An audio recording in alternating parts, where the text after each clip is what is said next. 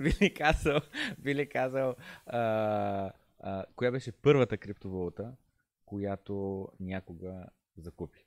Да, биткоин си купих. И... Кога? Значи... м, Това беше опит да, да се сета кога точно е и затова съм записал, че за 2700 лева си взех 0,2 биткоин. Тоест, 2700 аз направих 0,2. математиката и е било някъде 2018 година. Чак само секунда, 2700. 2700 Да, да, да, ако е било 0,2 биткоина, това означава, че колко идва? А, 1350, дарен с 1500 трябва да е бил един биткоин, нали така?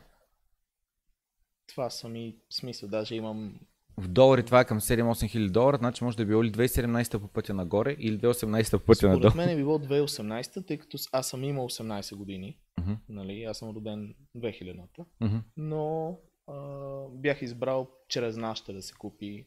Тогава нямаше много борси или да е имало борси, аз не съм знаел за тях. Не съм се информирал от български канали. И гледах един чарт на CryptoBG много време. Нали, това е една борсичка българска. Аха, окей, аз тук сега какво е. CryptoBG, окей, окей. Да, интересна е.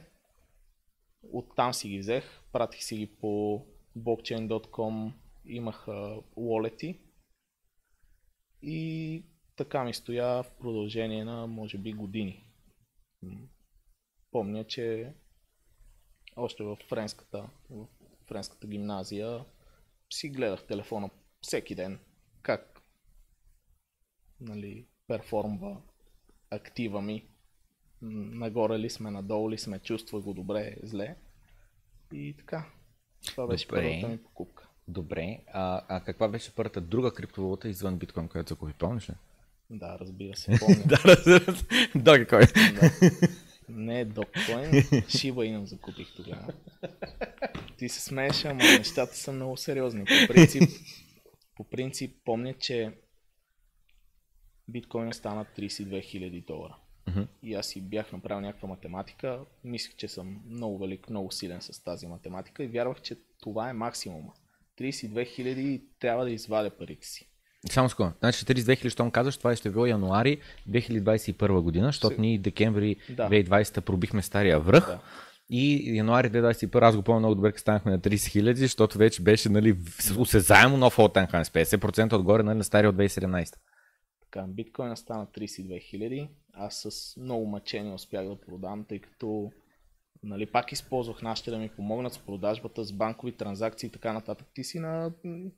нямаш 20 години, примерно не може да се оправи сам с някакви пари. Тези пари бяха станали към 15 000 лева. Нали, тези 2700. Така че аз... А... Как да кажа? ги продадох, нали? И една седмица след това, точно една седмица, биткоина беше станал 60 хиляди. И това промени изцяло концепцията ми за защо го правя, нали, каква е стоеността реално на биткоин преди това. Бях писал, бил съм на стаж в а, едно издание близо до мястото, където в момента работя. А, имах една статия, може би съм бил на 16 или 17, ще достигне ли биткоин 10 000 долара? Това е първата ми статия на тема биткоин, бил съм на 17 тогава. А щом, а щом статията да се заглави ще достигне ли 10 000 долара? Да, А, биткоин не беше 10 000 долара тогава. да, а, а, това кога ще е било 2018 примерно, когато е в 3000 и почва да възстановява цената си? Ами хубавото е, че съм я запазил някъде във Facebook акаунта ми. Не знам дали е архивирана или не, но при поискане мога да ти я покажа и да я разгледаш. И така. Но тогава и редакторите ми на другото издание пак бяха много по-скептични на тази тема и трудно се публикуваха неща. Макар, че беше интересно да се пише, да се говори за това. Нали, вече в момента, в който изведнъж избухнаха нещата, стана изключително интересно за всички. Добре, а, Но това е момента, в който ти казваш, ние сме си говорили и преди, а, идват ритейл туристите, именно тези спекуланти задвижват цената от един момент нататък. Да. Добре, имам следния въпрос, само за мен. А, защото нали каза, за първи път нали, закупен биткоин като грубо е бил 13 000 лева. А, 2018 или 2019, няма точно, нали, няма толкова голямо Да. значение.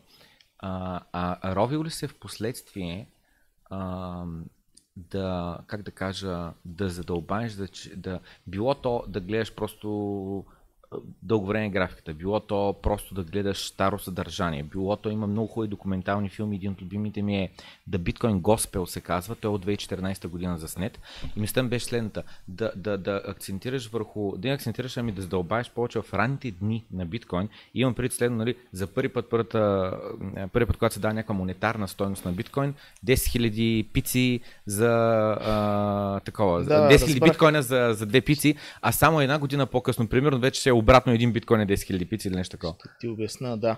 Значи, първо не започнах с биткоин, винаги съм имал цел да направя пари. Исках пари. Okay. Кой не иска? Даже, даже обръщах нещата в рокери от KFC. Бях по 2 лева тогава.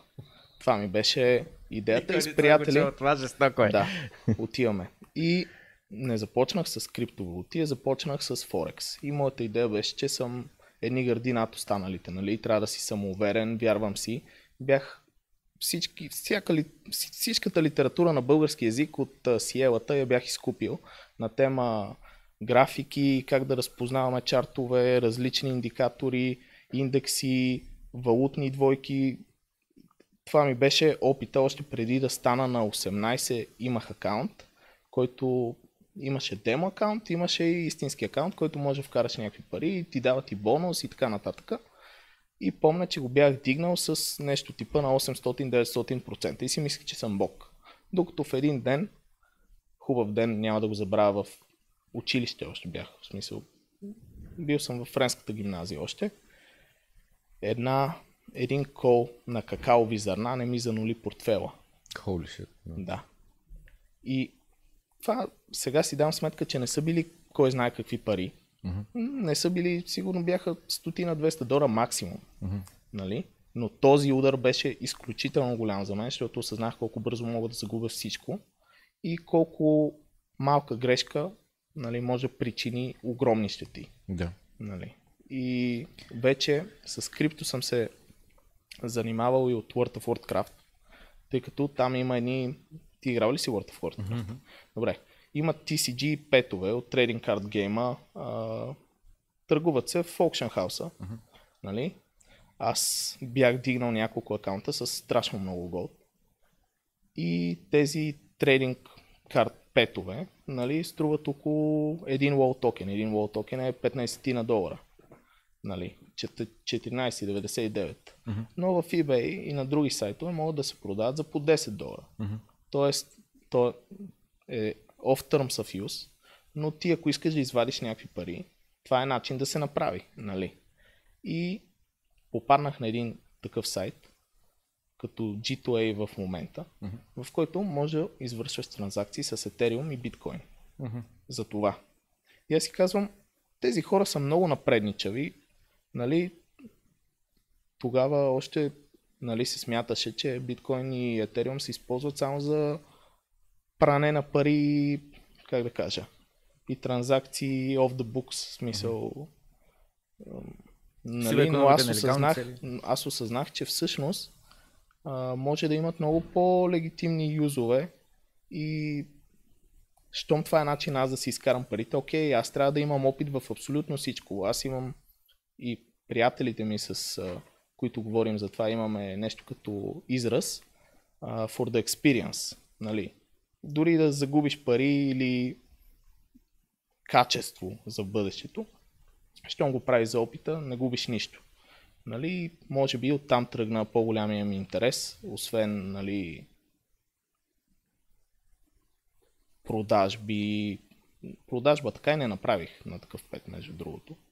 Но пък след това преоткрих, че има сайтове за CSGO скинове, които върват по много повече пари.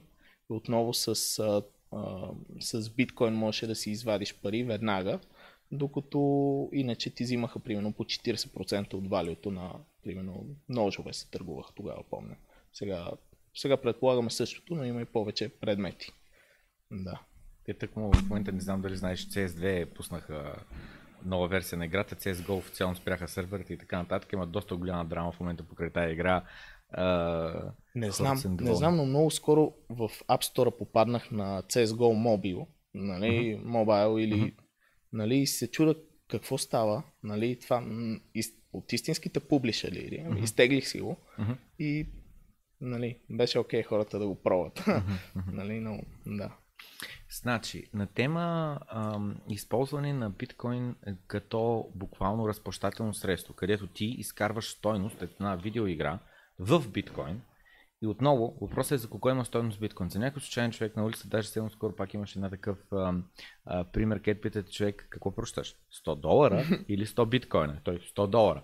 И дори след като му обясниш, а биткоина струва еди си колко, 100 биткоина са 30 милиона долара, знам си какво, той пак, не, не, 100 долара, просто сигурен, няма лъжа, няма измама. Парата, кеш да ръка, получавам ги, имам ги, реални, отивам в магазина, в момента купувам, а онова, щом нали, струва толкова много, звучи като измама и така И нататък. факта, че има много истории, извинявай, че те прекъсвам в Венецуела, RuneScape играчите, които са фармили гол тогава, Да. част от тях са си обръщали парите директно в а, биткоин и в крипто и в момента са successful stories. Нали, тези хора нап- напълно им се променил света от едни малки транзакции тогава. Да, да, Нали? да. И Виталик Битър, между другото, нали, той е писал статии а, Да.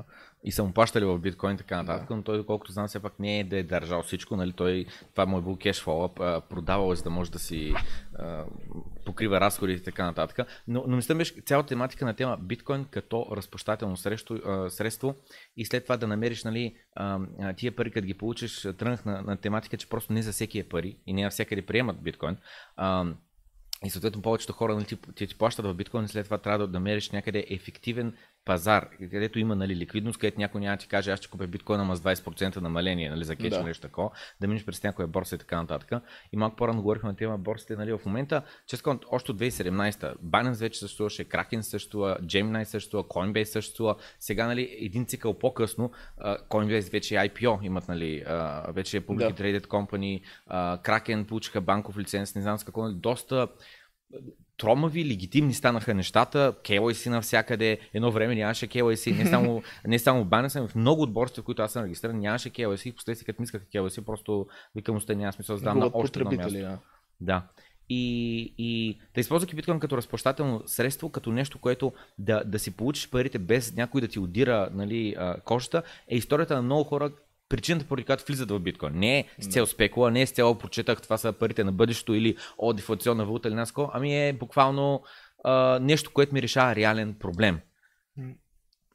Факт е, че предполагам българите сме на едно малко по-високо ниво от държавите, в които се налага нали, да влезеш не заради спекулата ми, просто за да си предпазиш стоеността. Аз наскоро бях публикувал един материал, че Analysis бяха публикували страните с най-развита а, биткоин инфраструктура. Изобщо а, беше изключително интересно да се види, че в развиващите се страни всъщност наистина предпазва от инфлация. И вече го има с, а, с числа, смисъл, до- доказано. Така че Да. това е окей да се разгледа. В момента забравих колко бяха държавите, ама нещо от рода на 4-5 държави са, в които биткоин е на all-time high, въпреки че на 50% от върха си в долари. А, нали, в а, аржентинското песо, А, да, в да. венецуалските, Това- това в турската лира, мисля, че Изключително беше... интересно, да, като за туризъм направо. Да, да, да. Добре, нека да, нека да минем малко през а, твоята работа. Би ли казал а, къде, откъде започна всичко, през къде мина и къде сме днес? Ами да. Нещата процедирах последния начин. Аз това казах за шибайното в началото. Ами, представи си ти продава за 32 000 и една седмица след това супер грешен, супер грешен избор. Математиката ти не е била правилна, не си преценил правилно ситуацията и може да блемва само себе си. В смисъл, факт е, примерно, че някой близък, близък ти е казал, бе, не го продай сега, така или иначе го държа примерно година и нещо, какъв ти е проблема, нали? Ти без това пише за това, вярваш в това, в смисъл, не го продавай. Ако mm-hmm. трябва, аз ще го купа, ти не го продавай. Това ми каза майка ми. Нали? И аз все пак го продадох, казах, «М, голяма грешка си и после пак ще си взема, не се притеснявай. Да. Нали? И става 64к и аз вече се чуда. Добре, вече имам пари, ликвидност. Никога не съм виждал толкова пари на едно място, нали, не съм ги извадил кеш, но в банковата си сметка. Да. Нали, какво да правя сега? Трябва да ги използвам по някакъв начин. Какво да направя?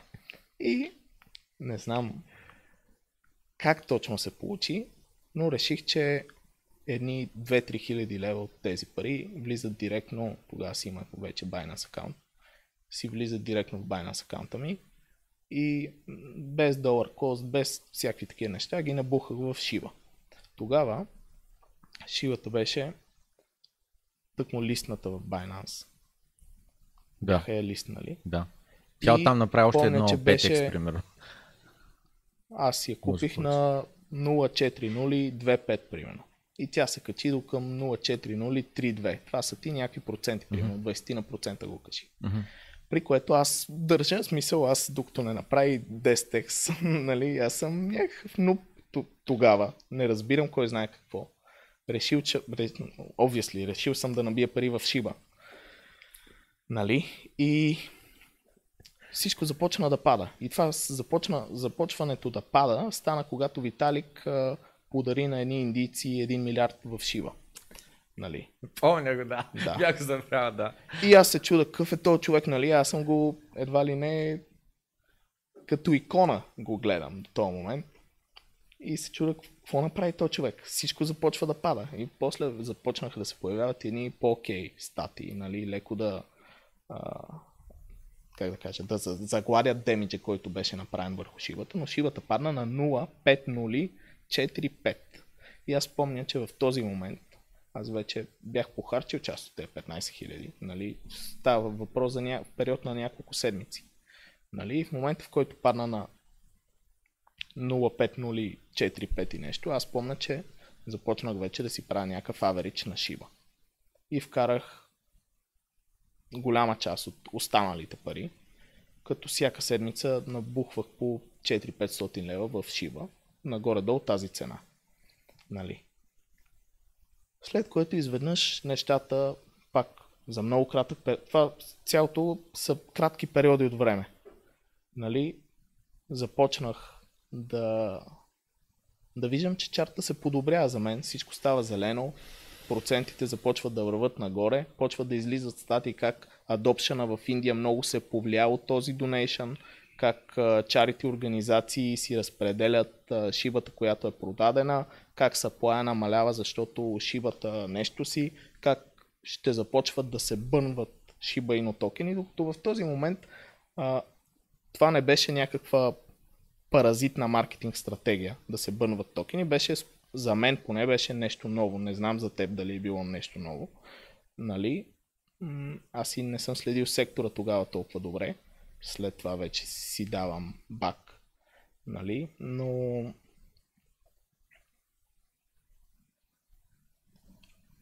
Но да, като цяло а, шивата се качи страшно много и аз пропуснах върха, на който да я продам Да. отново. Добре. Гледайки назад днеска, нали, каква е твоята, нали, след минало постфактум и така нататък, в момента знаеш каква е цената на шивата, между другото? Да, знам горе-долу на всичко в топ 30 каква е цената. Окей, добре. Не може да. Та, та, гледайки сега назад, значи сега е 2023, ти говориш за събития от 2021, нали така? Да. Гледайки назад сега, две години по-късно и така нататък, а, к, к, как да кажа, до какви собствени взаимоключения стигаш, къде, какво е било грешка, какво не е било грешка, били ам, отново а, за в бъдеще, примерно, инвестирал в Inu и така нататък. Да. Ами аз го разказвам това малко като история, защото е факт, че тъй като вече бях взел много а, в течение на обстоятелствата станах модератор в техния официален Discord сервер. Нали? Където те направиха един екченж, децентрализиран, ShivaSwap, нали? в който започнаха да развиват своя екосистема от токени. В случая бяха два токена, Bone и Leash. Като аз като модератор имах и малко вътрешна тогава информация и знаех, че ще се развие поне още един токен и имат планове за стейблкоин, който тогава щеше да бъде алгоритмичен стейблкоин на име Ши. Нали? И Шивата направи огромна пазарна капитализация и всички тези неща изглеждаха реалистично. Нали? И моята работа се свеждаше до това да помагам на потребители а, и да натрупвам опит с цялото това нещо. Как да си как да се предпазват от скамове горе-долу, да им казвам защо са били скамнати, кой ги е скамнал, да банвам obviously нали, хората, които са откраднали парите им по някакъв начин или са ги заблудили. Като в този момент Shiba Inu екосистемата ланчна и своя проект за NFT-та. Тогава NFT-тата бяха много хайпнати и в денят, в който uh, Doodles направиха своя минт, за Doodles предполагам, чувал си ги, да, Shiba Swap пусна шибошита. Тези шибошита се минтваха в един от токените, които Shiba Swap имаше. В случая казваше се Leash. Така, този токен от тогава е 95% надолу, нали, въпреки че още е жив и е в топ 300 примерно. Но аз тогава минтах първото си NFT. Нали, до този момент бях помагал в ShivaSwap изведнъж вече започнах да помагам в комюнитито за тези NFT-та. Нали. Те ричнаха примерно 2 Ethereum for Price няколко дена след, след минта и бяха изключително успешна колекция, която, как да кажа, стабилно задържа for прайса си за определено време.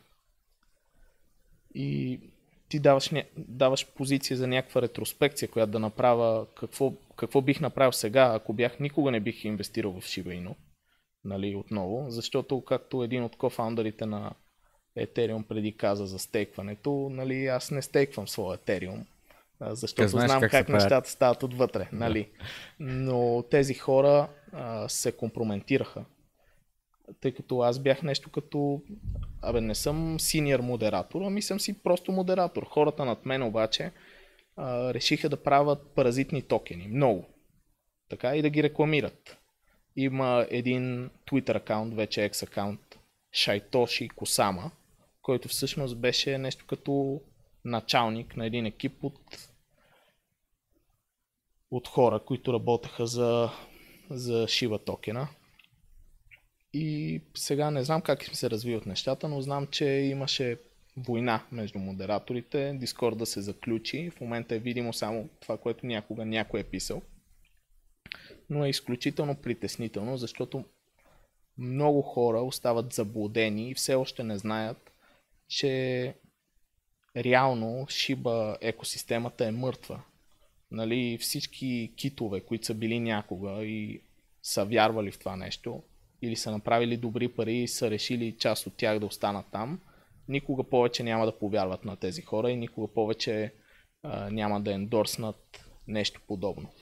Като да, много е важно хората да си имат екзит стратегия, да си започват с нея. Ако вярват в, ако вярват в биткоин, неговото разпространение, адопция, нали, в което не мога да им кажа съветвам или не, аз вярвам, нали, да си го държат в биткоин, да си правят долар cost average и това да им е стратегията. Не им трябва екзит стратегия в случая. Но иначе това беше това беше мой пропуск, който не си бях направил и си давам сметка, че вероятно е именно защото нещата се случиха прекалено бързо и тези хормони, които се бяха отпуснали от бързите печалби и така нататък, много ти бърват вижена, не виждаш цялостна перспектива какво се случва. Да. Значи в моя канал има много видеа на тема Шибаино, но всичките са негативни. до, ага. до едно, до едно. Да. Са буквално отиде в канала и се напише думата Шиба в търсачката на канала.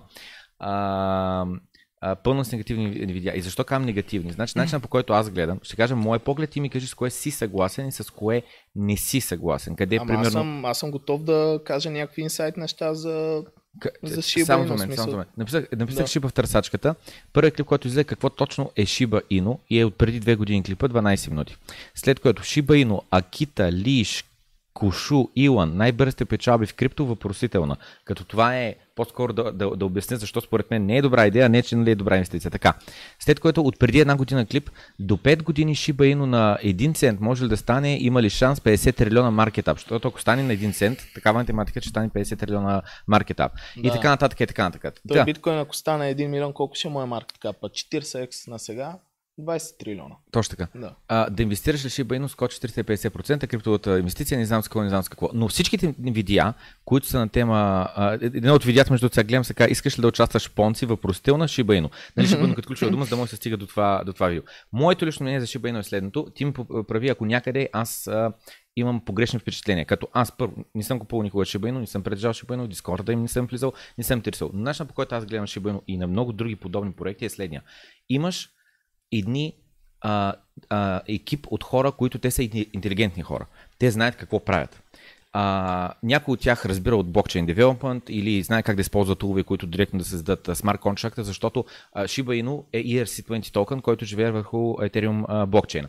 И създават нали, някакъв хайп покрай него, както нали, Dogecoin, Shiba кучето съответно нали, е логото на Dogecoin и оттам нали, се създава Shiba Inu. стратегията ни беше Shiba Inu Killer uh, Shiba Inu uh, Dogecoin Killer. Да. да. Това беше на Bone. И, и съответно, мисля, беше разликата. Dogecoin, когато се създава 2013 или 2014 създава, той се създава като на шега буквално да се покаже как всеки може да създаде един нов блокчейн, да му даде някакво име и заради това нали, толкова абсурдно името, Dogecoin, и а, да, да каже, нали, всеки може да се даде криптовалута, всеки може да я купае не знам се какво, но това не означава, че изведнъж се създава нали, конкурент на биткоин или не знам се какво. По уния години.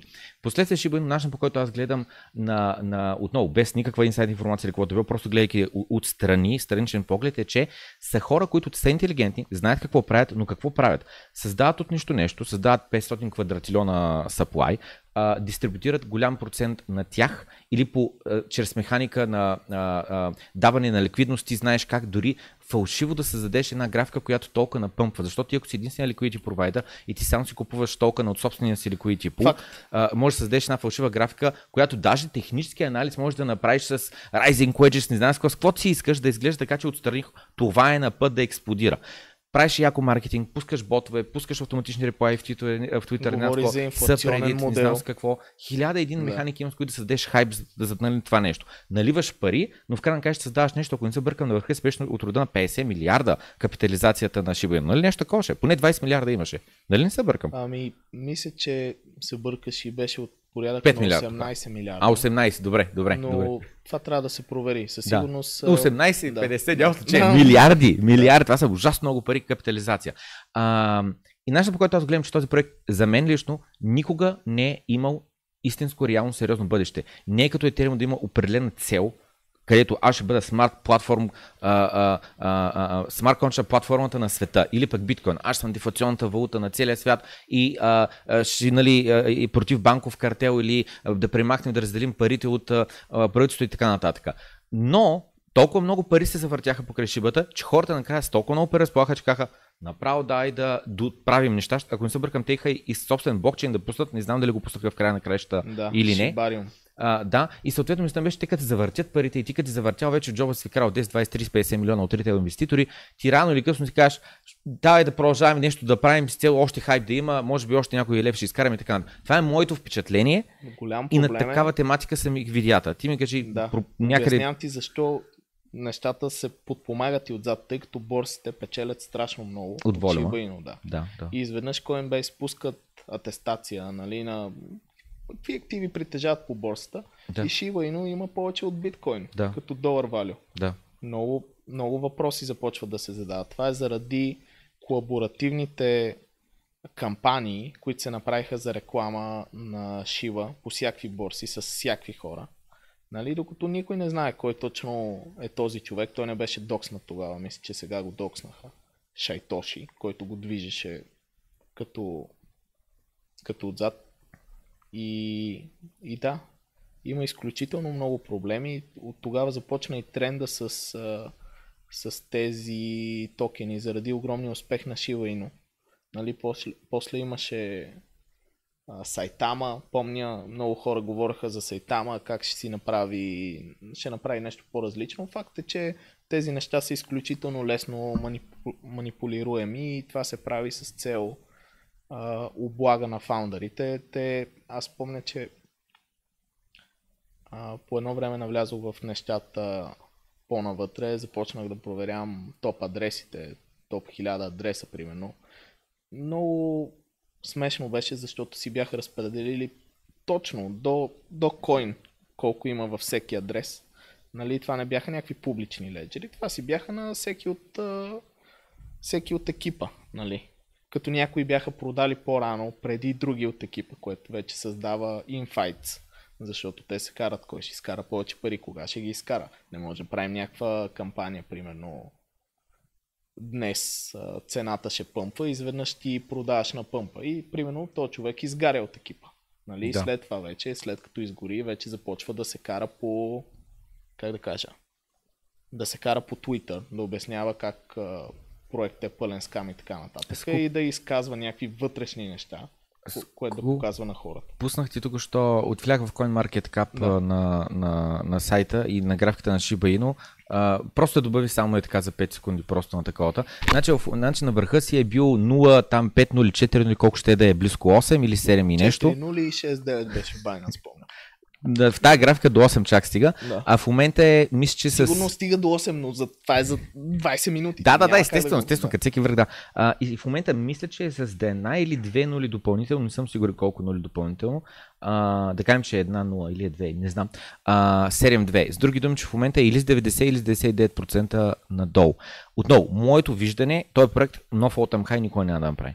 Ами не, те очевидно може да направи all time high, но това няма да е заради самия проект. Това ще е заради новите инвеститори, които... И маркетинг върху тях. Да, и маркетинг върху тях. Всъщност с маркетинга много ще се затруднят, за да се получи нещо. По-скоро ще се, как да кажа, ще се създаде от нищото един подобен нов коин, който темата му няма да е Шиба, ще бъде нещо ново. Няма да е 420 трилиона съплая, ще бъде някакво друго мим число. Примерно нещо почващо, почващо с 69. И нов, ново сайтче, те се пускат а, постоянно Да. и така. Зависи кой застане зад него. Да, колко да, пари да. би заключил, примерно. Колко етериума ти би заключил за един нов проект. Да. Ако етериумите са над 10-15 хиляди, поздравления. Вече може да работи с хора на някакво по-високо ниво. А, но да, има много подобни, подобни проекти в момента. А това, което щях да кажа е, че те планират да пускат нови токени в екосистемата. Примерно Bone и Leash също са ERC20. Но те ги пускат, за да може хората, които си мислят, че навлизат повече в екосистемата, разбират повече, четат повече за шиба, защото повярвай ми, материали има. Нали? И си мислят, че знанието води до успех. Докато напротив, това е един трап, който се слага, за да може те да, как да кажа, да, да заложат малко от профита си в новите токени. Да. Нали? И дали ще пъмпнат или не, се определя всъщност от това кога излезе. Защото той като supply е определен, количеството заключени е определено, колкото повече хора влязат, то ще се дигне така или иначе. В смисъл, то няма, да, няма от едно ниво, не може да пада по-надолу. Така че ако си един от първите поздравления, ако не, Да. те ще си изгърват после по 1% по 1%, докато примерно в момента може да се пуснат графики на Bone, който има много материали в него. Между другото, пускат се и по малко по-големи медии, Bang Crypto и така нататък. Нали? Но хората да знаят, че нали, Да, това, това е много, ми направи впечатление, което каза за, че има много какво да чете, много материал на тема Шибаино и как хората, колкото повече четат, толкова по-уверени те стават. Аз вече Да. го разбирам и разбирам много. Да. И, и толкова, и другите просто не знаят. И аз имам едж, защото аз толкова много поречетах, толкова много знам за тази екосистема и толкова по съм убеден, нали, че тя е реална и има бъдеще и Да. се работи здраво над нея и това нещо просперира. И аз съм не късметлия, ами с много труд стигнах до където съм днес, да знам толкова много и нали, съм миналял много пари и съответно чакаме богатството вече. Ми аз напуснах Shiba Inu преди доста време, доста преди да се разразят скандалите в момента, но винаги съм оставал, как да кажа, пак отново едни гърди напред, тъй като съм имал приятели, които остават модератори. Там и ми казват какво се случва отвътре. То си е като, като, като предаване, в смисъл като турски сериал е горе-долу. А запознат ли си Slumdog Милионер? М- Нещо чувал съм го, ако ми обясниш нещо по Slumdog Милионер е един... А, да, един имаше 3 милиона в Dogecoin и сега има 50к. То човек. Вече да, е под 50к. зап- Запознал съм се с... А, имаше една много силна документалка за него, която ми хареса. Между другото, още преди да, да му паднат толкова много активите. Браво на този човек. Щом още не си е прерязал вените и всичко е наред с него. Аз гледам, че е позитивен. Така, А, браво. позитивен, да, да. е позитивен. Илички е крашнат здраво. да. А, в един момент, като тръгна догито надолу и той като нали, не е продал, и взе той да се продава. В смисъл, че започна да, защото ти събра до сумата си фолуари в а, Е, Twitter. сигурно си е изкарал част от парите, си ги е избил по този начин. създаде а, сумата си фолуари в Twitter като нали, нещо, заради което го следят хората, беше човек, един от нас, живееш в Нью Йорк, живееш в супер малко апартаментче а, а, и такова, и нали, едва върза двата края, ходи на работа на 40к или 50к заплата и така нататък и си вкара нали, всичките спестявания, които не мога да се сетя колко бяха, но 10 000 долари, тегли кредит и тях пари ги слага в Dogecoin, преди нали, нещата са изригнали нагоре и наистина от инвестиция в крайна каща 100 нещо хиляди долара стига до 3 милиона. И а, по-големи а, не крипто, ами инвестиционни ютубери, че им забравих имената, а, а, Кевин е единия. Кевин е си какъв, който с Real Estate се занимава и а, главно. А, а, както и ония магиосник, има един дет прави всеки Да. път да прави някакъв там фокус самия, а, самото начало. А, та, и нали, говориха с него и му казаха, продай, продай, просто изкарай поне първоначалната инвестиция, примахни заема, да няма шанс нали, от заема да се на загуба и така нататък.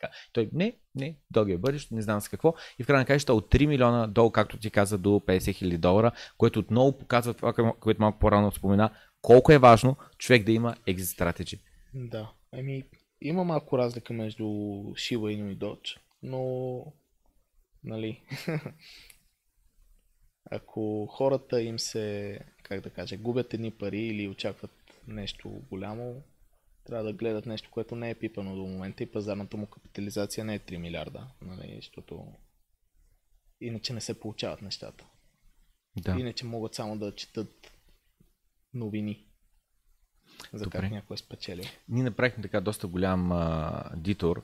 А, Бяхме започнали с а, а, да преминем просто през а, а, кариерно развитие, така го нарека. А, къде започна за първи път, къде, откъде, къде отиде, защо, къде какво научи и да задълбаем малко в сега, нали, как да кажа, в сегашната ти работа, нали, над какво имаш възможността да пишеш, какво те интересува. Да, да. М- така, ами записах след френската гимназия, записах в Софийския университет журналистика. А, тогава още имаше приемни изпити с а, изпит по журналистика, писмен и устен. Нали, отиваш както са в момента в право. Право ми беше втората опция. Там бях изкарал някаква тройка. Нали, но с тройка момчетата ги взимаха. Нали, но журналистиката бях може би не може би, а с най-добра оценка тогава. Имах шестица на писмения и шестица на устния. А, и си казах, това е моето нещо, нали? А, отдава ми се да пиша. Ще се занимавам с това. Тогава се интересувах от поезия, имах един малък канал. Нали, четях някакви български неща. Получиха се нещата. Не, няма да коментирам Софийския университет, как е образованието там. А, но а, в трети, значи, по принцип са направили нещата така, че ти имаш задължителен стаж след всяка година, мисля след, първата година, което е супер, което е окей, насякъде трябва да е така. И те те задължават да си намериш медия, в която да отидеш да работиш. Нали, за, една седми, за една седмица, за един месец. Така, първата година това се пропуска, втората година а, отидох а, в една фирма, където бях а, маркетинг и трейдинг координатор, тренинг. А, тоест, занимавах се с лектори, те правят обучения, намирам им група, а, говоря с лекторите, подготвям залата, правя документите за... Те не са документи, ами са по-скоро из- изпитни материали, ако предстои някаква сертификация по този изпит, който те са правили. И това беше първата година. Те хората в Софийския не могат да хванат кое е медия и кое не е медия, така че това мина като стаж. Втората година бях в BTV 3 месеца, като BTV, за тези, които не знаят, тъй като последните няколко месеца, месеца, седмици е интересно да се говори, има за какво да се говори за BTV. А, има една много паразитна стратегия с стажанти, която на всеки 3 месеца пълнат медията с стажанти. И горе-долу никой не отговаря за тези хора, колкото си силен и нагъл натискаш, като едва ли не пречиш на журналистите да си правят твоята работа, за да си изкараш някой материал. Било то за... Помня, имаше някакъв а... лешояд в центъра. Някакви такива неща, пълни глупости като цяло. В BTV бях... Не, не ме е срам да си призная, водоноска сигурно 3 месеца. Като отговарях, бях актуални предавания, събития и спорт. Имаше един телефон, телефон за горещи сигнали, а, на който отговарях. А, това беше по-интересното нещо. Но тогава имах още силно засилен фокус към крипто и може би най-интересното от целият този стаж беше един 20-минутен разговор с Симеон Дянков пред стълбището на 120 минути, в който си говорихме за Кардано. Да. И на мен ми светна, че виж, нали, всеки може казва всичко за всеки, но нали, хората имат определени качества, интересуват ги определени неща, имат авторитет. Нали, трябва да, как да кажа, да се види другата перспектива. Нали, беше ми интересно, че не съм само аз, този 20 и няколко годишен младеж, който се интересува от крипто, ами напротив, всички се интересуват, всички запознати. Нали? А, това ми беше втората, всъщност третата година, но втората, в която имам стаж. И третата година а, почти наближи момента, в който аз трябва да си търся стаж а, обективно. И в LinkedIn ми попадна една обява на капитал. Аз от малък имам в къщи по един капитал, който нашите си купуват. Нали, това е нещо, което постоянно чувам други да ми казват, но и аз съм го имал този капитал. Купува се, чете се. Баща ми го фаща и го подчертава на тези неща, които са му интересни. И после аз го взимам и чета. Нали. Има и компютър Word, такива неща. Но а, си казвам в Капитал е супер, уважавана медия, легаси медия. Медия, където има страшно много професионалисти. Аз съм профил вътрешна политика и печат. Нали, не съм телевизионна журналистика, като някои колеги. И си казвам, там ще имам възможност да се развивам ще, ще си направя CV-то, окей, хубаво, ще го пратя и ще изчакам да видя какво ще се случи. Обадиха ми се, отидох на интервюто, доста притеснен, защото за разлика от BTV, това си е, беше платен стаж. Независимо от парите, които получаваш в BTV, освен уважение, не получаваш и нищо смисъл. Може да си вземеш вода, ако искаш. В, в Капитал, а, напротив, а, много внимават с теб. А, и как да кажа, почувствах се на своето място. Първата ми статия беше за едни Ethereum домейни, защото по това време вече бях започнал да се занимавам с Ethereum домейни. Написах я, не очаквах да се публикува, но хората я публикуваха на следващия ден с редакция, с как да кажа, аз бях очарован, в смисъл, не знаех какво се случва. И като казвам публикувам, не я публикувах на сайта, публикувах на, на хартията, което е нещо като, ако си в тези среди, е като сбъдната мечта. В смисъл, за мен си беше, аз си пазя три броя от това издание под леглото, в смисъл, няма как. А, нали, осъзнах, че тези хора ме ценят, ценят работата, която правя, ценят начина по който мисля, ценят опита, който имам, нали, защото е много трудно като си на 20 нещо да обясниш, виж какво, аз имам ери колко си заплати, не е нужно, нали, ще пише за крипто, защото искам да пиша. Нали, и те да кажат да. Вече после си дадох представа, че въпреки, че е Legacy медиа и се разглежда, виждал съм коментарите под твоите статии с не много добро око се гледаше на Капитал. Не знам дали все още е така. Но хората много бързо се развиват, мислят целенасочено в тази посока и факт е, че всичките ми материали се публикуват. Нямам някаква цензура. А, видях, че това е въпрос. Нямам цензура, като а, ролята на моя редактор, той се казва Тодор Тодоров, той има също много материали и преди мен е материали за крипто, между другото. А, е по-скоро да оформя текста ми така, че да е по-четим. Защото аз в момент в някои моменти изпадам в ситуация, в която описвам нещата прекалено задълбочено и по този начин губя огромна част от аудиторията, която би прочела текста. Защото като напишеш един текст, примерно от 8-9 хиляди знака, хората четат до, втория, до 2000 знака и след това спират да четат стадията. И всъщност есенцията, твоята идея на това, което искаш да им дадеш дори, не, не бива прочетено, тъй като не е клип, няма нещо, което да ги привлече. И така.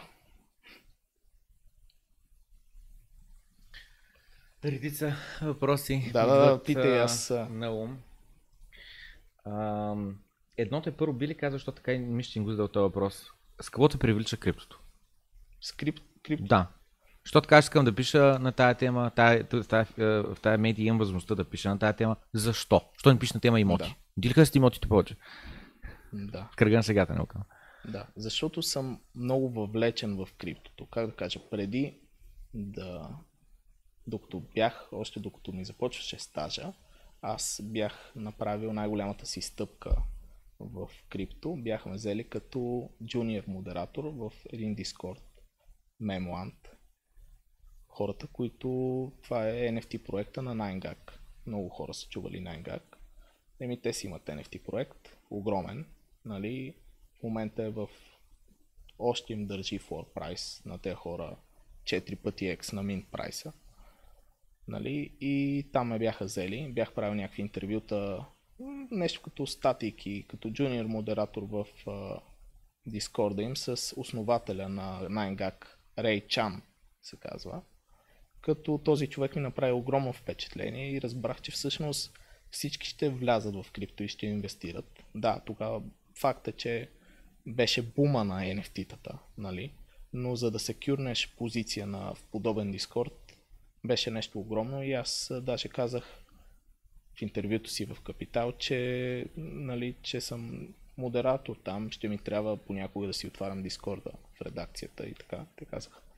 Да, абсолютно. Това са ти канали, по които ти взимаш информация. Няма никакъв проблем. Това е, това е правилното нещо, което нали, да се случва. Uh-huh.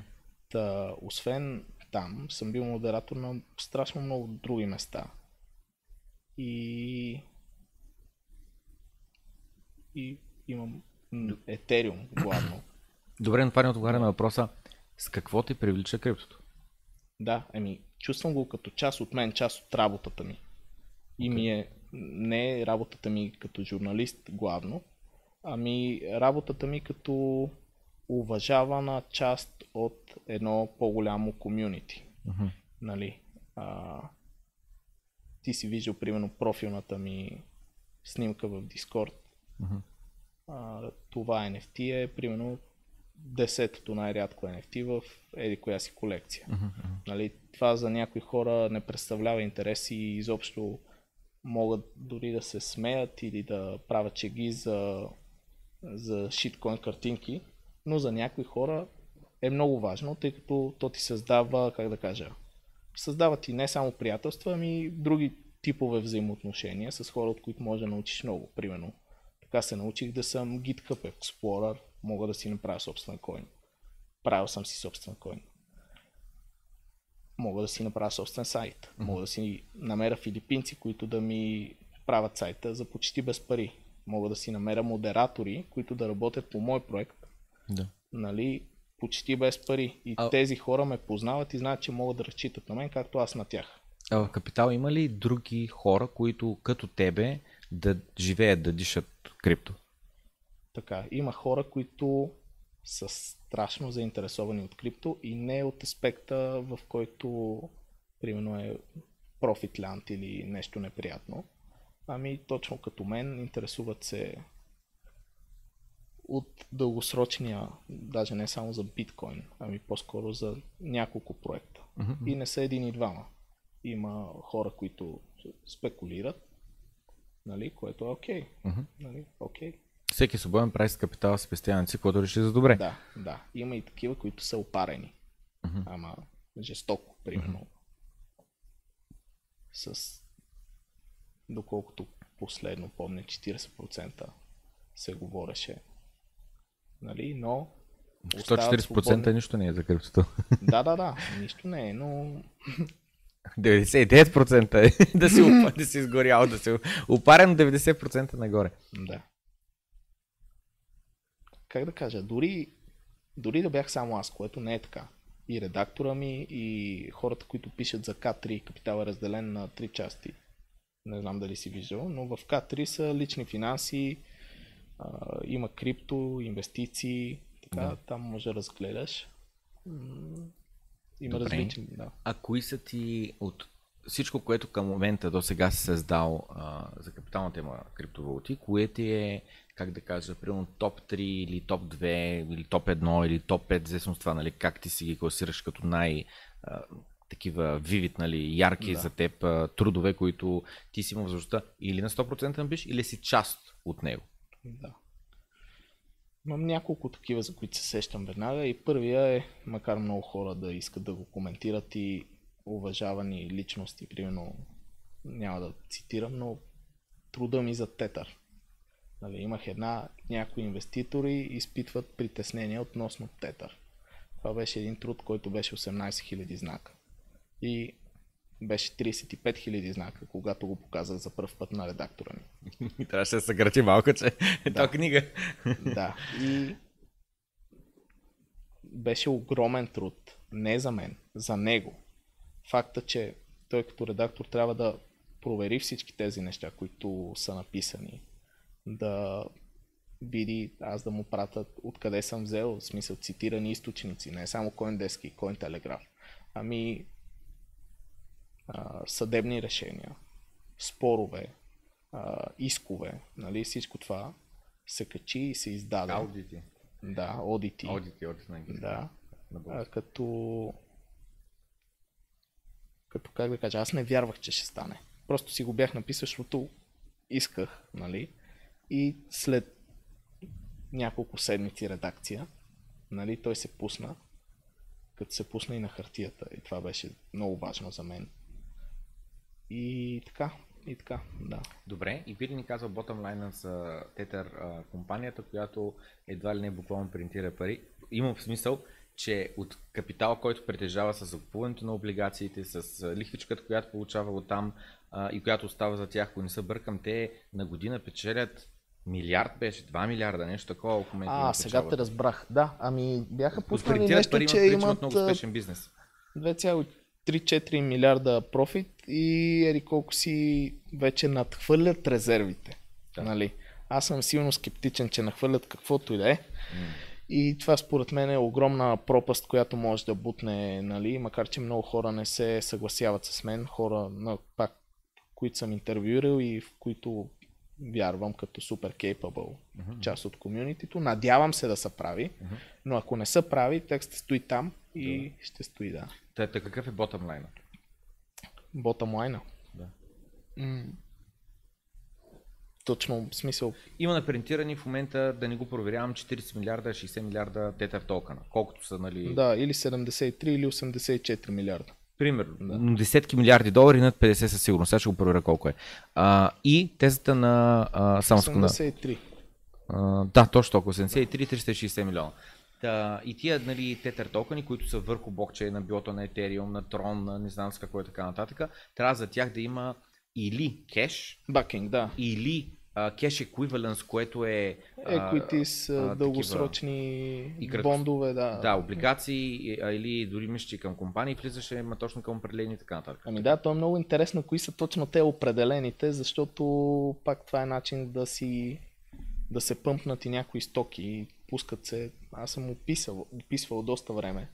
Добре, Нали. Извинявай, че И, те и, те, и те казаха нещо от рода ако не се бъркам, в последния техен официален репорт, който те това заявяват, нещо от рода на 60-70% от парите са в щатски облигации. Да, казаха, че са най-големия щатски, в смисъл имат най-много щатски облигации от абсолютно всяка компания. света. Да, и ако са централна банка, ще са първо на трето място или нещо такова, като Да. държач на а, такова. Та, това, тезата на твоята статия е, че не е вярно. Или? Ами, От bottom line имам предвид, те лъжат ли за техните резерви? Реални ли са? Аз като журналист нямам право да кажа лъжат ли или не. Ти добре, имаш възможността да прочетеш фактите, Да. какво се е случвало Добре. с тази компания, кои са хората зад нея, 20 човека ли са компания за 84 милиарда или не. Да. И вече сам да си направиш равносметка, ще държиш ли USDT и ще имаш ли план, какво, какво ще направиш ако USDT почне да потъва. Да Защото тегва, да. много хора спекулират, че имат само няколко милиарда, с които, с които въртат. Нали? Добре. Дали това е така или не е така. Мгм. Да. Ако знаех отговора, вероятно можеше да направя много пари, но Да. както и ти. Да, да, да. Добре, значи към момента, как да кажа, примерно тези данни за къде ти казва, че са резервите и колко са резервите, няма сигурен одит официален, който да гарантира, че наистина те притежават нали, от 80 милиарда, 70% са, колко идва там, примерно 65 а, милиарда долара в щатски облигации. Да. Одитите им са нали, пак идва въпроса за журналистическите стандарти и етика, но шега са. В смисъл, всеки, който твърди това, може да си вземе Google Wayback машината и да прочете какво е писал на сайта им преди, какво е писал сега Да, да, да. и за какво са били нали, и как преобразяват, примерно, съдебните решения, спорове, ги преобразяват като победа за тях, докато всъщност те са наказвани с стотици хиляди. Да. Добре, добре. Това е труд номер едно, който веднага ти идва в главата. Добре. Да. Втори, трети. Текста с теб също доста ми хареса. Кой е той текста? А, Bitcoin Talk of Udder се казваше. Окей. Нали? Ти ми помогна доста за, как да кажа, за идеи, представянето му. Аз, между другото, преди да ми кажеш, защото аз често, примерно, взимам интервю с някого и му казвам, кое не е достатъчно добро описано за крипто става въпрос в българските медии в момента, за кое не се говори достатъчно, няма съдържание на български, защото аз планирам да, да, експ, да експандна на някакъв принцип и да не остане така за винаги. Трябва да има съдържание. Кажи, нали, ти каза това, нали, аз планирах пиша. чакам само Да. защото ти кажеш нали, едно заглавие. Имаш предвид, предполагам, статията, която е на тема а, миньорите, на тема Да, купането да, да, да. на биткоин, по Тя какъв просто начин се казва, откъде. Да. Добре, защото, нали, защото за, хората, които не са чели статията, за това искат нали, да, да, го, да го минем, да се каже, нали, защото биткоин толкова в удар, хората, о, толкова има удари от биткоин, нали, може да не схванат каква е идеята. Така? И Добре, и там какъв беше ботъм лайна на това? Пак просто опитвам да, да. Да. Нали, как да кажа, есенция да дадем на, на зрителите за твоите любими и най-добри статии, които си такова. Защо нали, ти ги харесваш, каква е есенцията, какво читателят, който примерно не следи редовно капитал, сега като разбере за любимите ти твои трудове, примерно може да си каже, значи може би трябва да започна да следя, защото крайна какви статии. може да се замисли, защото когато прочетеш подобна статия, пусната в Legacy Media, Мгм. нали, когато прекрачиш всичките тези коментари, я прочетеш веднъж сам за себе си и си направиш заключенията, има два варианта. Първия е, че си, как да кажа, няма да промениш мнението си, което вече е направено. Втория, ще се замислиш отново, нали, дали да не разбера повече. Дали няма смисъл да разбера всъщност дали някой има, как да кажа, мотивация да лъже за нещо, в случая за зелените стандарти и биткоин. Как, какво е бъдещето на миньорите? Нали, може да се замисли да се опита да, да, да опита да копае. И това е още един трап в момента, който може да си причини. Защото ако напишеш биткоин майнинг, включително на български, ще бъде залят от едни спонсорирани и понякога не спонсорирани, ми реални компании, които а, няма как да са профитабъл. В случая няма и ти как да си профитабъл.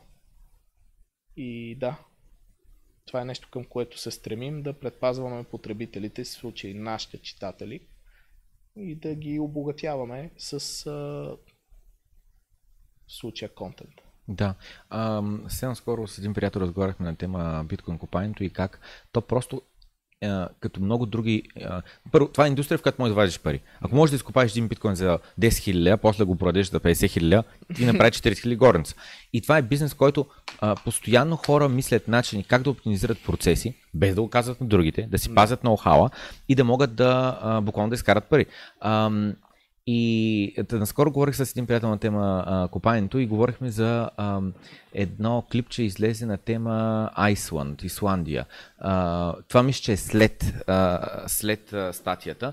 Та там а, сега ще кажа едни цифри, които може да са малко оф, защото просто нали, не Да, съм да. ги наизустил, не съм ги запомнил. Но в главата ми остана следната емоционална памет, следното впечатление, че Исландия от 100% електричество, което произвежда, само 20% отива доместик, за, за къщите, за хората, които живеят там. Само 20%. Да. Сега просто къде отива останалото 80%?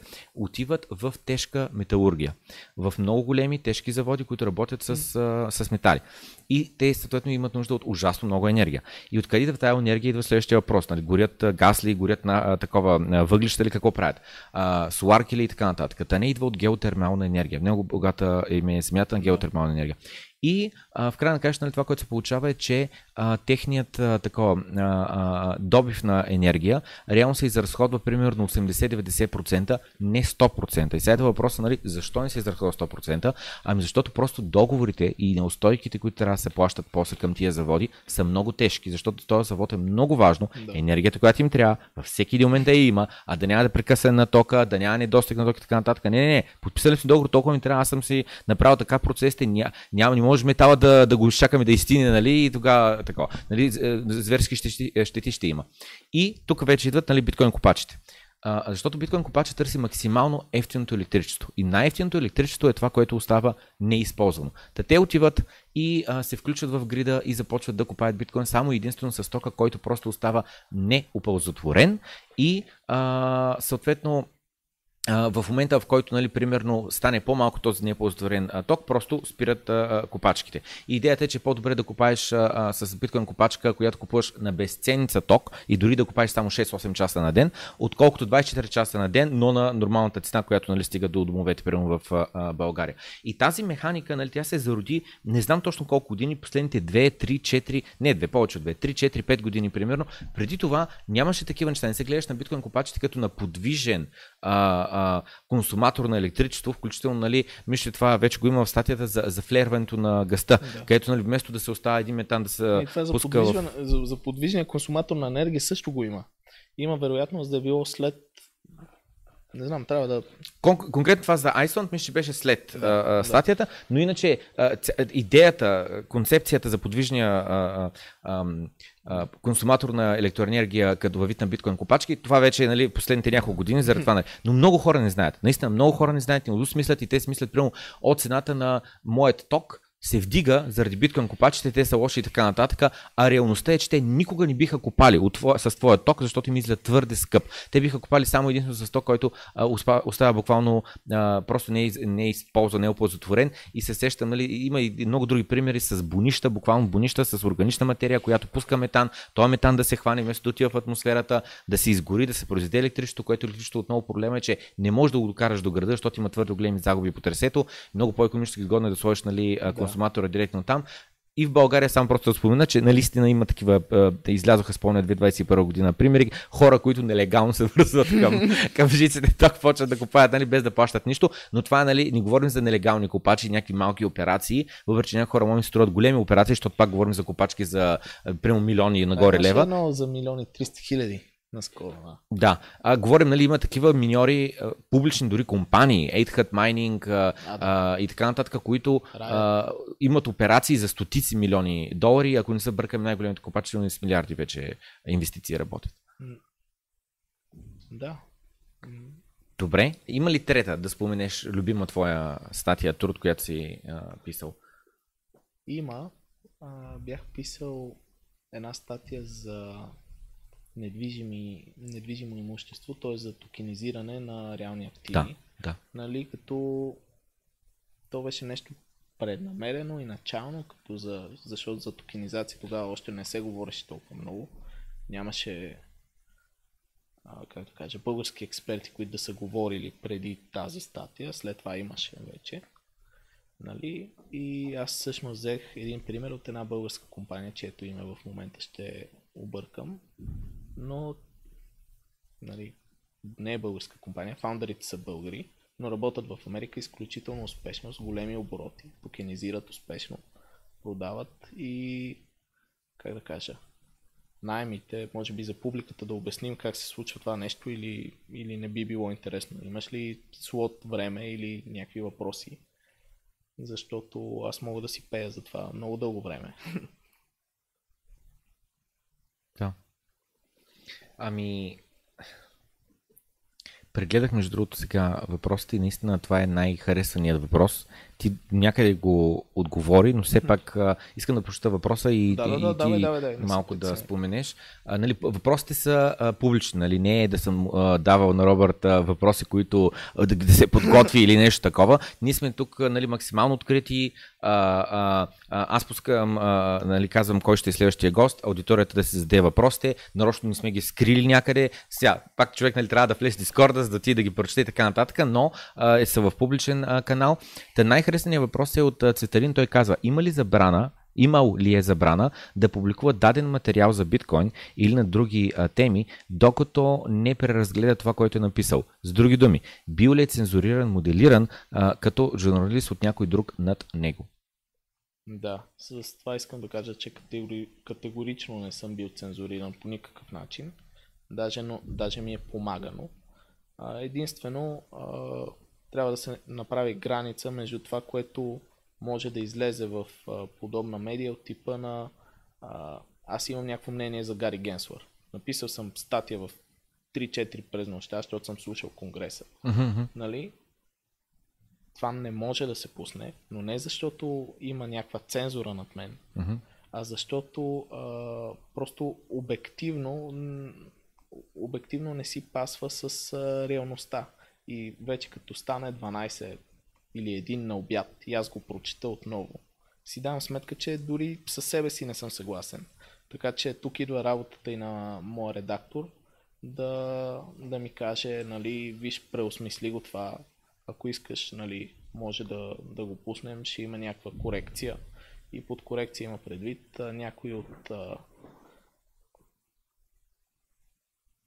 някои от тезите ми просто да бъдат а,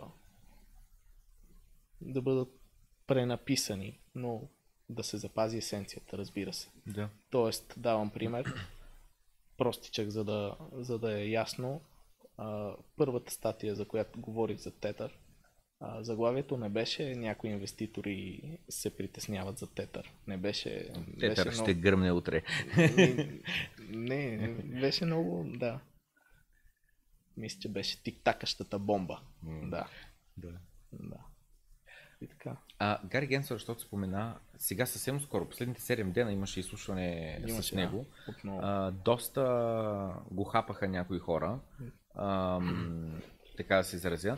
Та би ли казал твоят поглед за Security Exchange Commission, за Гари Генслър, за регулациите над криптовалутите, като искам нали, да кажа следното изречение, което много пъти съм казал, аз съм за регулации над, над криптоборси и над, финанс, над криптосектора, защото аз искам да имам доверие на борсите. Аз не искам да бъда not your keys, not your coins и да нямам доверие, че утре бинанската може да гръмне, или FTX както гръмна, или Kraken, или Coinbase, няма значение точно коя борса, нали? А, искам да имам доверие. Но за да имам доверие, аз искам да съм сигурен, че някой регулатори боди а, а, наистина иска реален proof of reserves. Малко по говорихме за тетър и как а, реално не ги знаеш имат ли ги тия пари, нямат ли Да. ги тия пари. Аз лично на нито една борса нямам доверие, че абсолютно примерно имат а, 100 000 клиента, всеки един от тях примерно има средностатически по един биткоин, борсата наистина има тия 100 000 биткоина. Според мен поне 20 000 липсват. И, и това, това не ми харесва. Аз не искам да е така. Аз искам да има здрави регулации, искам да има здрави проверки и а, тия компании, а, когато аз ги използвам, да съм на 100% спокоен, че няма никакъв шанс да си изгубя капитала, освен ако аз не направя някаква грешка, примерно с леверидж да си играя, да лонгвам, да шортвам и така, нали, по напълно Да. честен начин. Аз съм правил залог, дето очаквам печалба, но от другата страна на монета на печалбата е загубата и съответно аз съм си видон, че загубя капитал. Аз в момента, може в... да диверсифицираш риск просто. Да. като използвам редица на брой борси ли имаш преди ли? Не като, примерно, лонгваш, но планираш после да продадеш. Да, да, да, разбира се, не разбира се, не, не, не е до това, просто ми беше в един случай аз съм си виновен, а в другия случай, да, да, при FTX, се клиентите, да. какво са виновни клиентите на FTX, нали? Те са разчитали на този бизнес, че реален, работеш, капитала е там и така нататък и съответно искам да кажа, че просто има хора, които са ощетени без те да са виновни. И са имали реален бакинг от големи хора, смисъл. Да. Да. Ами да, имам няколко коментара, част от тях съм публикувал, част от тях са не публикувани, но като цяло мисля, че Гари Генслър не е толкова чист, колкото някои хора мислят. Okay. И е много завързан с сам. Ма много. Mm. И аз имам тази теза, която е от доста време. Не знам дали е чисто моя, предполагам, съм я взаимствал също от някъде, че когато аз гледах нещата лайв, примерно не съм спал 3-4 дена, като FTX падаше. Нали? Или съм спал по много малко. И FTX каза нещо на, на CEO-то на Binance, CZ, от типа на ти спечели битката, но не спечели войната. И аз го възприемам, тогава го спомних, като закана. Защото това е, примерно аз имам борса, струвам 30 милиарда днес, утре ти ме буташ. Ами разбира се, че ще имам зъб и дори да умра, искам най-лошото да ти се случи, примерно. Нали, в случая аз вярвам, че SBF има, има връзки, които се дърпат. Именно заради това започнах толкова, толкова силни атаки и срещу Binance. Разбира се, може да има и много други фактори, но това също е фактор.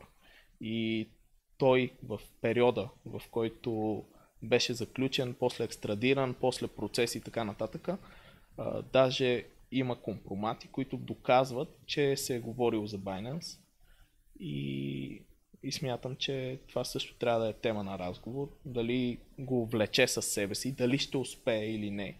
Какво става с Binance US, защо активите на Binance US се търгуват примерно с дискаунт над 50% за някои активи.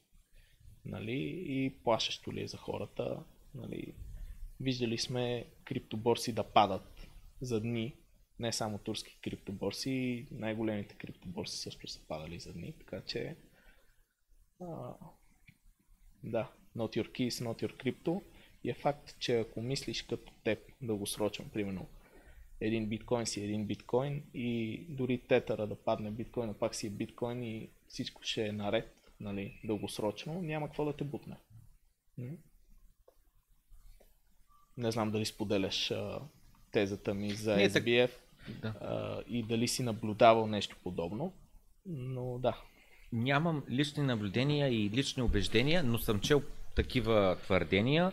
А, и е, веднага ми след следния въпрос, защото SBF е ще се изразя по следния начин, едно младо момче, което то не, е най-вероятно не е изградило то връзките, ами да. идват от някъде. Да. Нали, има теории за родителите и така нататък, а, че оттам тръгват нещата реално. Ами аз не искам да влизам в някакви теории на конспирациите, тъй като мога да пиша и да говоря само неща, които мога да докажа. Аз съм да. видял някакви неща и ги казвам както съм ги видял. Нали? Вече оттам нататък конспирации много и за най-различни неща. Факто, факт е какви са майка му и баща му че са му дали едно побутване в началото. Кой родител не би го направил? Дали са знаели точно какво се случва? Да, вярвам, че са знаели. Нали, ако това ме питаш. Да, вярвам, че а, майка му и баща му са били абсолютно наясно, за да могат да си пуснати се им чарджова, между другото, от преди два дена, че са преалокирали 26 милиона или 23 милиона от FTX към собствени сметки. Е така. Нали, а, Моето лично мнение, което е абсолютно косвено и, а, как да кажа, не би го, а, е, нали, не би го защитавал върво да кажа, сигурен съм, че е така и така нататък, е моето впечатление е следното, че а, първо, за мен е абсолютен булшит това, де той казва, а, целта ми е да стана максимално богат, максимално бързо, да мога после максимално добро да създам а, и да помагам да, на хората и да раздавам пари. Пълни го са това. А, според мен те първо FTX си е било нали, реална борса, която реално работи и печели пари. Обаче, поради алчност, дай ще вземем парите на хората, ще ги търгуваме и от 5 милиарда ще ги направим на 20 милиарда, 15 за нас, 5 обращо връщаме на клиенти и всичко ще е наред.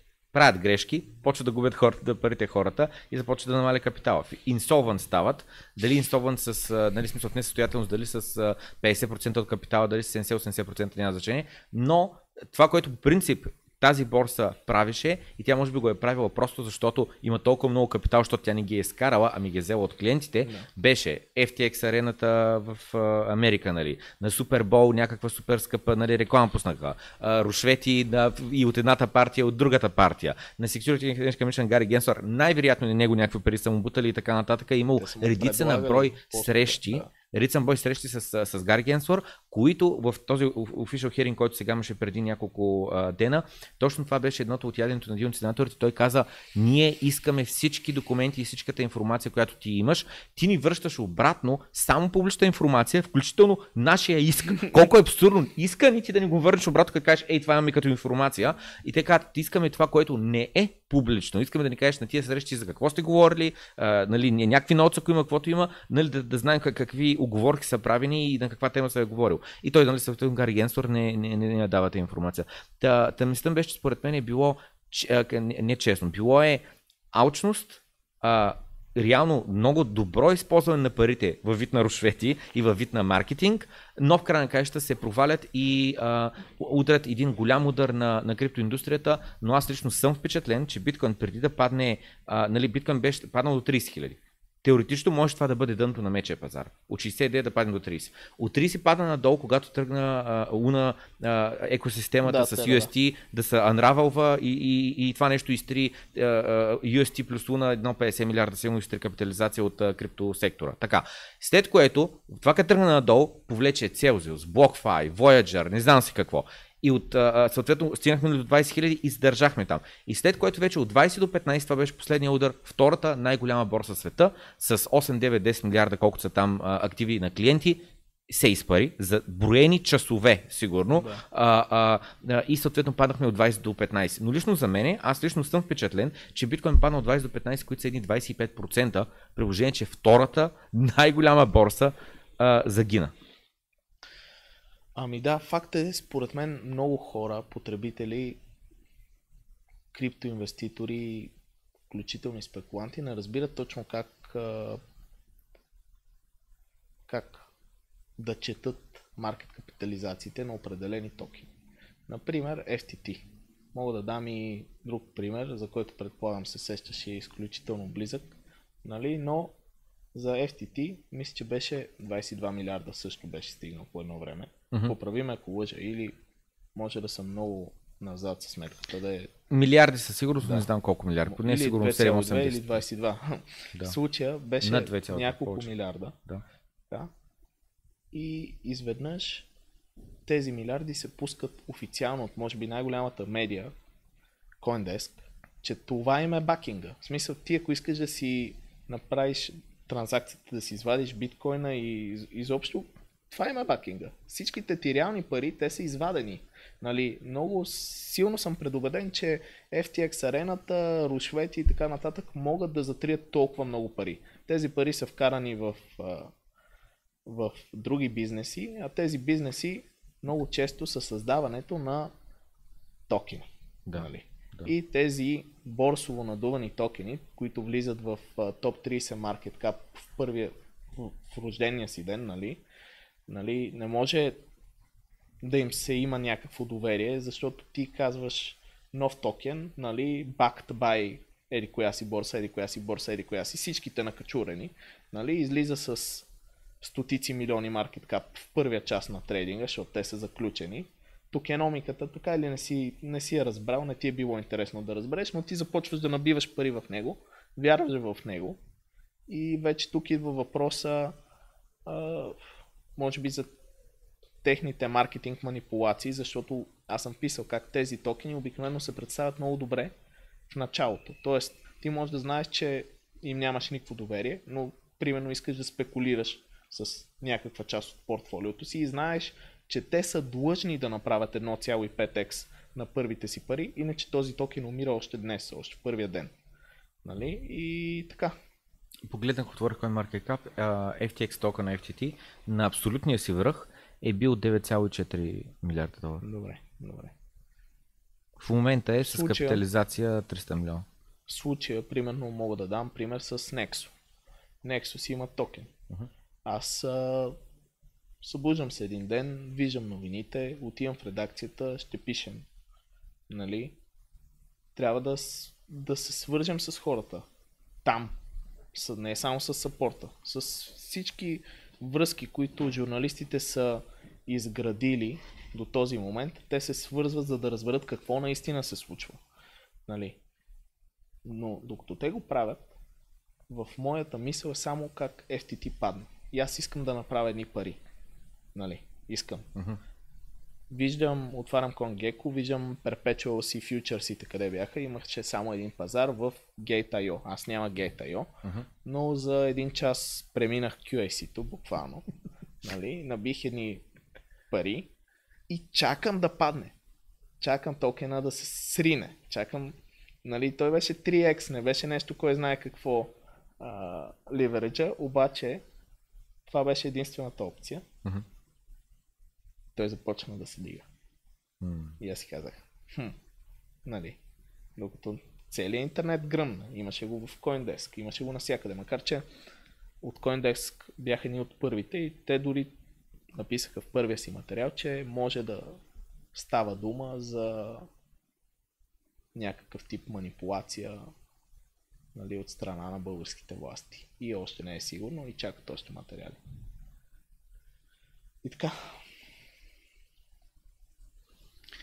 Добре. Ам... Забравих се за жалост другите въпроси, малко се сетя, които бяха обвързани с а, твоя отговор за ам, а, нали, работната среда и а, липса или наличие на цензура и така нататък. А, затова нека продължим към а, въпрос от Мартин. А, той пита за средата, като цяло, в която ти работиш. Как гледат на него твоите колеги, знайки, че пише статии за биткоин? Ние до някъде вече застъпахме малко а, тази тема, като, нали, като питах други колеги, има ли които да се интересуват от крипто, да не се интересуват от крипто и така нататък. И вторият въпрос на, на Мартин е, какво е мнението за българските журналисти като цяло? Кои са жу- журналистите, на които ти лично вярваш? Така, това са много комплексни въпроси и са доста, така че ще започна от първия за средата. Мгм. Още в първия ден имах нещо като условие да ми се даде втори екран, на който да работя. И това директно беше митнато. Беше ми даден втори екран. Дадоха ми супер бюро, на което да застана, което е в центъра на събитията, буквално в редакцията, за което съм много благодарен и като цяло има изключително уважение. Никой не е дошъл да ми каже ха-ха, нали, пише за крипто или биткоина няма да го бъде. Напротив, хората са много напредничави. Малко хора знаят, но, например, Капитал, преди да отида в редакцията, беше продал две NFT корици. Нали? С а, специално значение за самата медия, което си е голям успех и една стъпка в крипто. Нали? Имало е и други планове за интегриране на, на крипто в капитал. И за на кои източници се доверявам или на кои български източници се доверявам. Б- Български медии, пита, нали?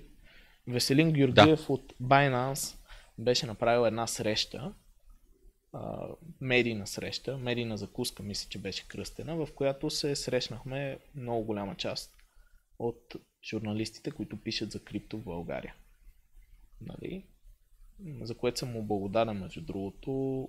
Беше организирано по страхотен начин. Той винаги внимава за тези неща, но а, ми направи изключително лошо впечатление, че хората бяха отишли някои от тях за закуската, а някои от тях просто не знаеха какво се случва. За да пишеш за крипто, трябва да имаш крипто, трябва да си загубил едни пари, трябва да знаеш нали, на практика какво се случва, за да може на практика да обясниш на хората какви са актуалните събития нали, и да ги инцентивизираш по някакъв начин да покажат интерес. Аз а, нали, става ми обидно, когато когато трябва да обяснявам на някой журналист, че всъщност окей, за опита вкарай 50 а, лева в Binance, изкарай ги и след това ще имаш а, едни 35 лева най-малко, които може да изкараш чисти на банкомат. На практика си загубил 15 лева, ама имаш опит, нали? Може да го опишеш ако искаш, пак ще е интересно за някой. Ще, това като контент струва повече от 15 лева. Съгласен ли си с мен? Да, да, съгласен съм. Трябва да разбереш, че на голяма част, смятам на повечето българските, български журналисти, те го правят с някаква цел, в смисъл а, по-голяма от тях. И има хора, които са готови да жертват финанси, време, за да научат повече. Има и такива, които просто са там на, на заплата и да. Ако имаш някакви по-конкретни въпроси, или самия потребител, не знам дали бях достатъчно изчерпателен.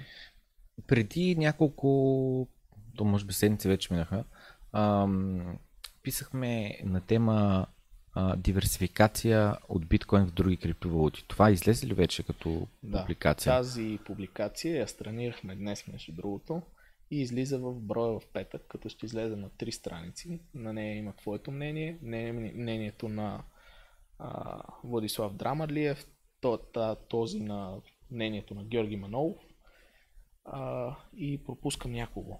Ужас. А, а, Благовест и на Благовест Белев. Да, да, Благовест Белев.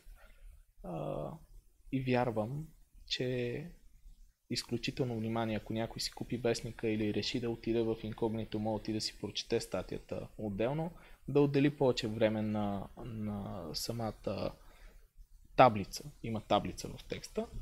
И сам за себе си да прецени кой е по-правилният вариант. А, Про тип и хинт да държиш а, 75% биткоин и 25% в етериум, май се оказа, как да кажа, май се оказа най-сейф бет. Мгм. Нали? Но биткоина се, само биткоин, без нищо останало, се представя изключително добре а, във всички времеви периоди. Защото а, ти беше дал една идея, за която между другото, да не кажеш, че съм я откраднал, аз съм си мислил за това много преди да ти пиша Да, да, да. нали? но беше дал идея да се напишат във времеви периоди, в моменти на булран, как се представя биткоин, как се представят другите активи. Нали? Това сме го направили. Направили сме също и а, Но е важно да е в няколко цикъла, да не е, защото по време на булран много аутове, много аутперформат биткоин. Да. Но като го прегледнеш 2-3 Да. цикъла, изведнъж ще окаже, че ауткоина, който аутперформат биткоин 2013, Да. 2021, той вече не съществува. циклите той е в случая сме ги направили а, сме ги направили, примерно купил си 2017 и си държал до днес. Нали? Така 20- 2017, 2019, 2020, 2022, 2023. В случай ако си купил 2022, мисля, или 2021 в пика на бурана, си много назад. Иначе имаш много добра възвръщаемост. А, Добре. Ам, просто вметвам а, в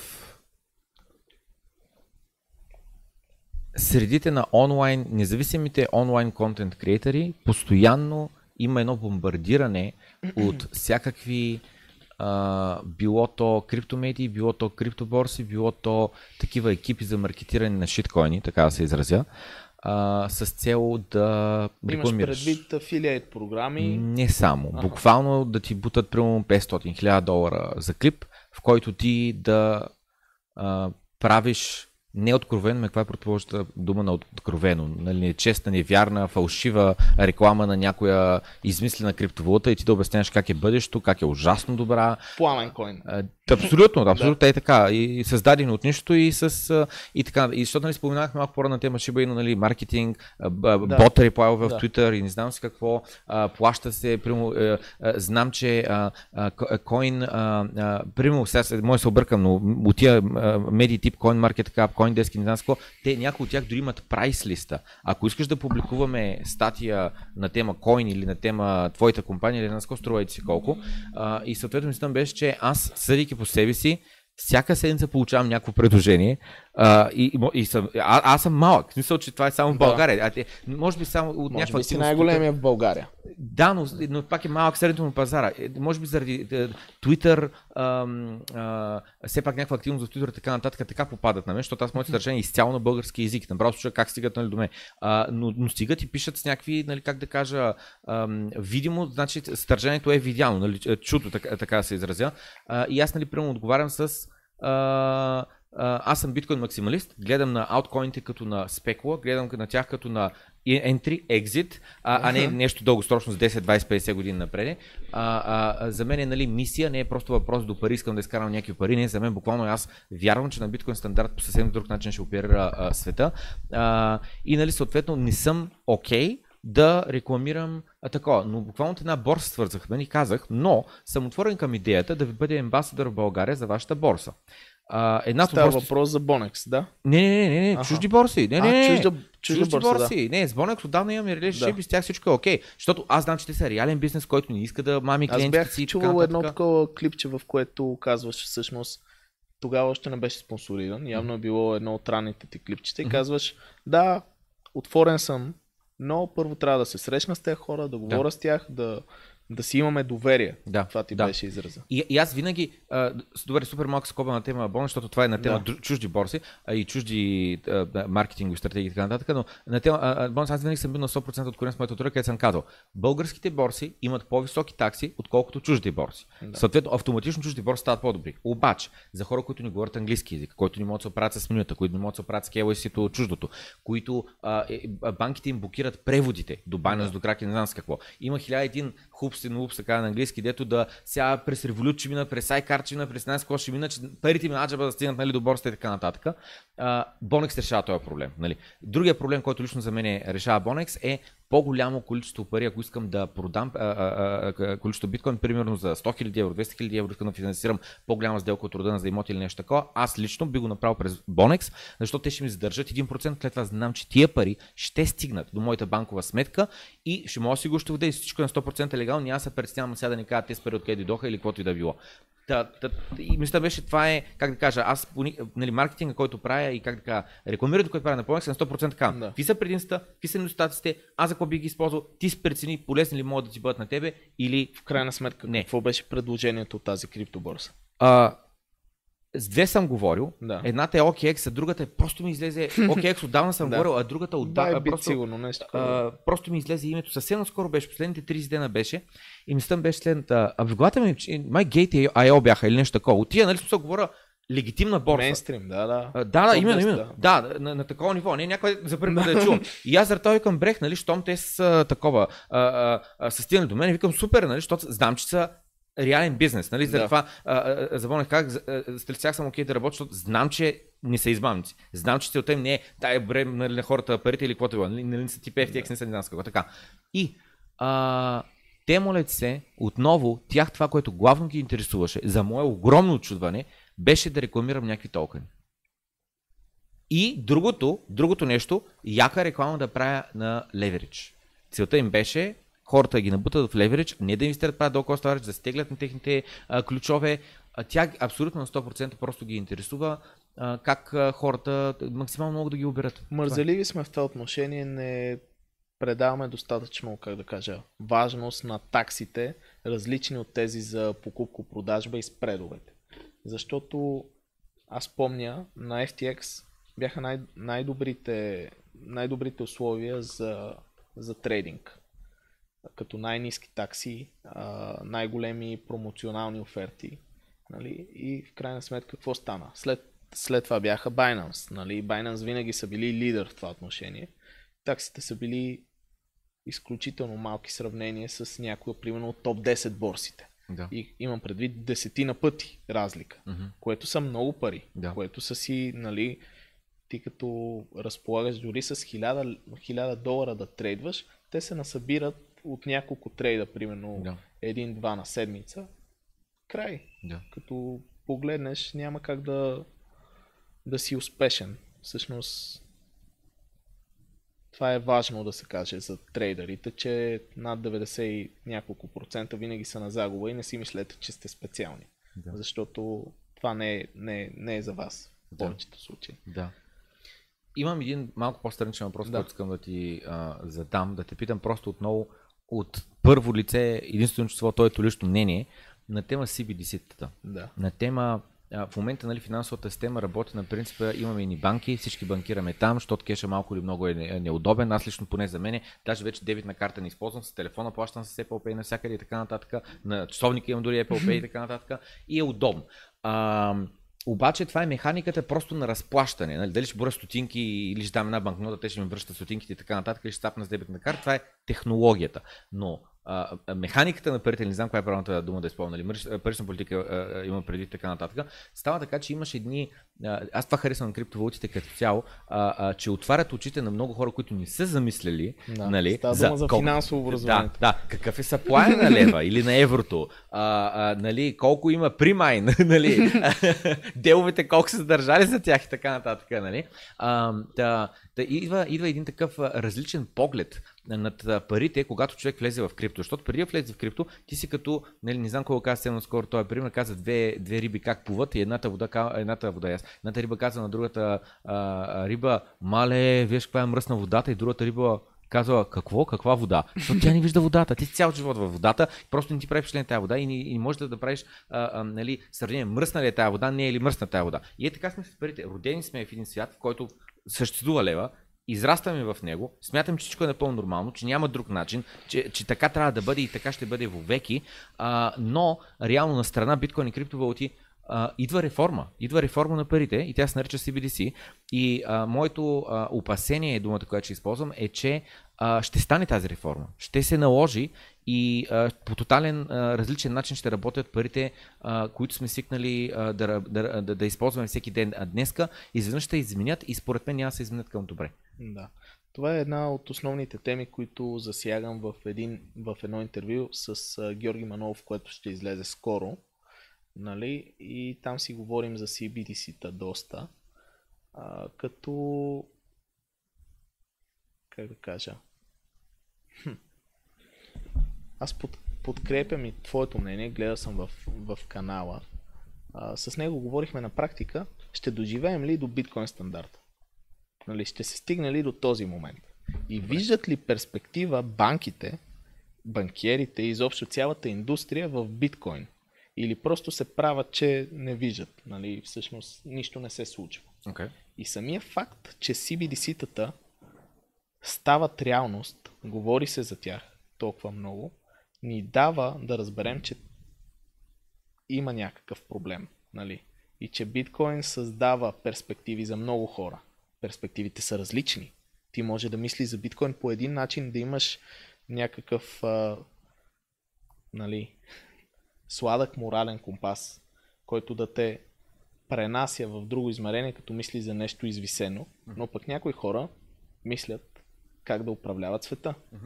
Нали, в случая а, аз съм писал доста за CBDC-та, говорил съм с а, а, LC, Вяра Сабова ги представлява в а, България, с която пак имам няколко интервюта по темата. Но да, ще станат реалност. Всички трябва да се подготвим и да не даваме да, как да кажа, да не даваме да имаме глас, да не даваме да се налагат неща, които са ненужни, а, като допълнителни автентикации, аутентикации, които, как да кажа, паразитно ще засегнат живота на всеки един от нас. Защото ако CBDC-тата се наложат, макар и това да не е някакво споделено мнение, нали, но в крайна сметка хората, които раздават картите, определят играта, така че ако някой има много голям интерес това да стане, най-вероятно ще се тръгне по този път. Добре. Значи, случайно, силно съмнявам, Да. да. но случайно ако има някой, който не е запознат с CBDC, какво е, а, защото звучи малко като какъв беше той recreation на марихуаната, то пак е нещо, DC беше. HDC, нещо Не, не, не, не, друго беше. Какво беше марихуаната? CBD, така, малко звучи, защото е CBDC, нали? Та, Central Bank Digital Currency, а, това са а, парите, дигиталните пари на централните банки.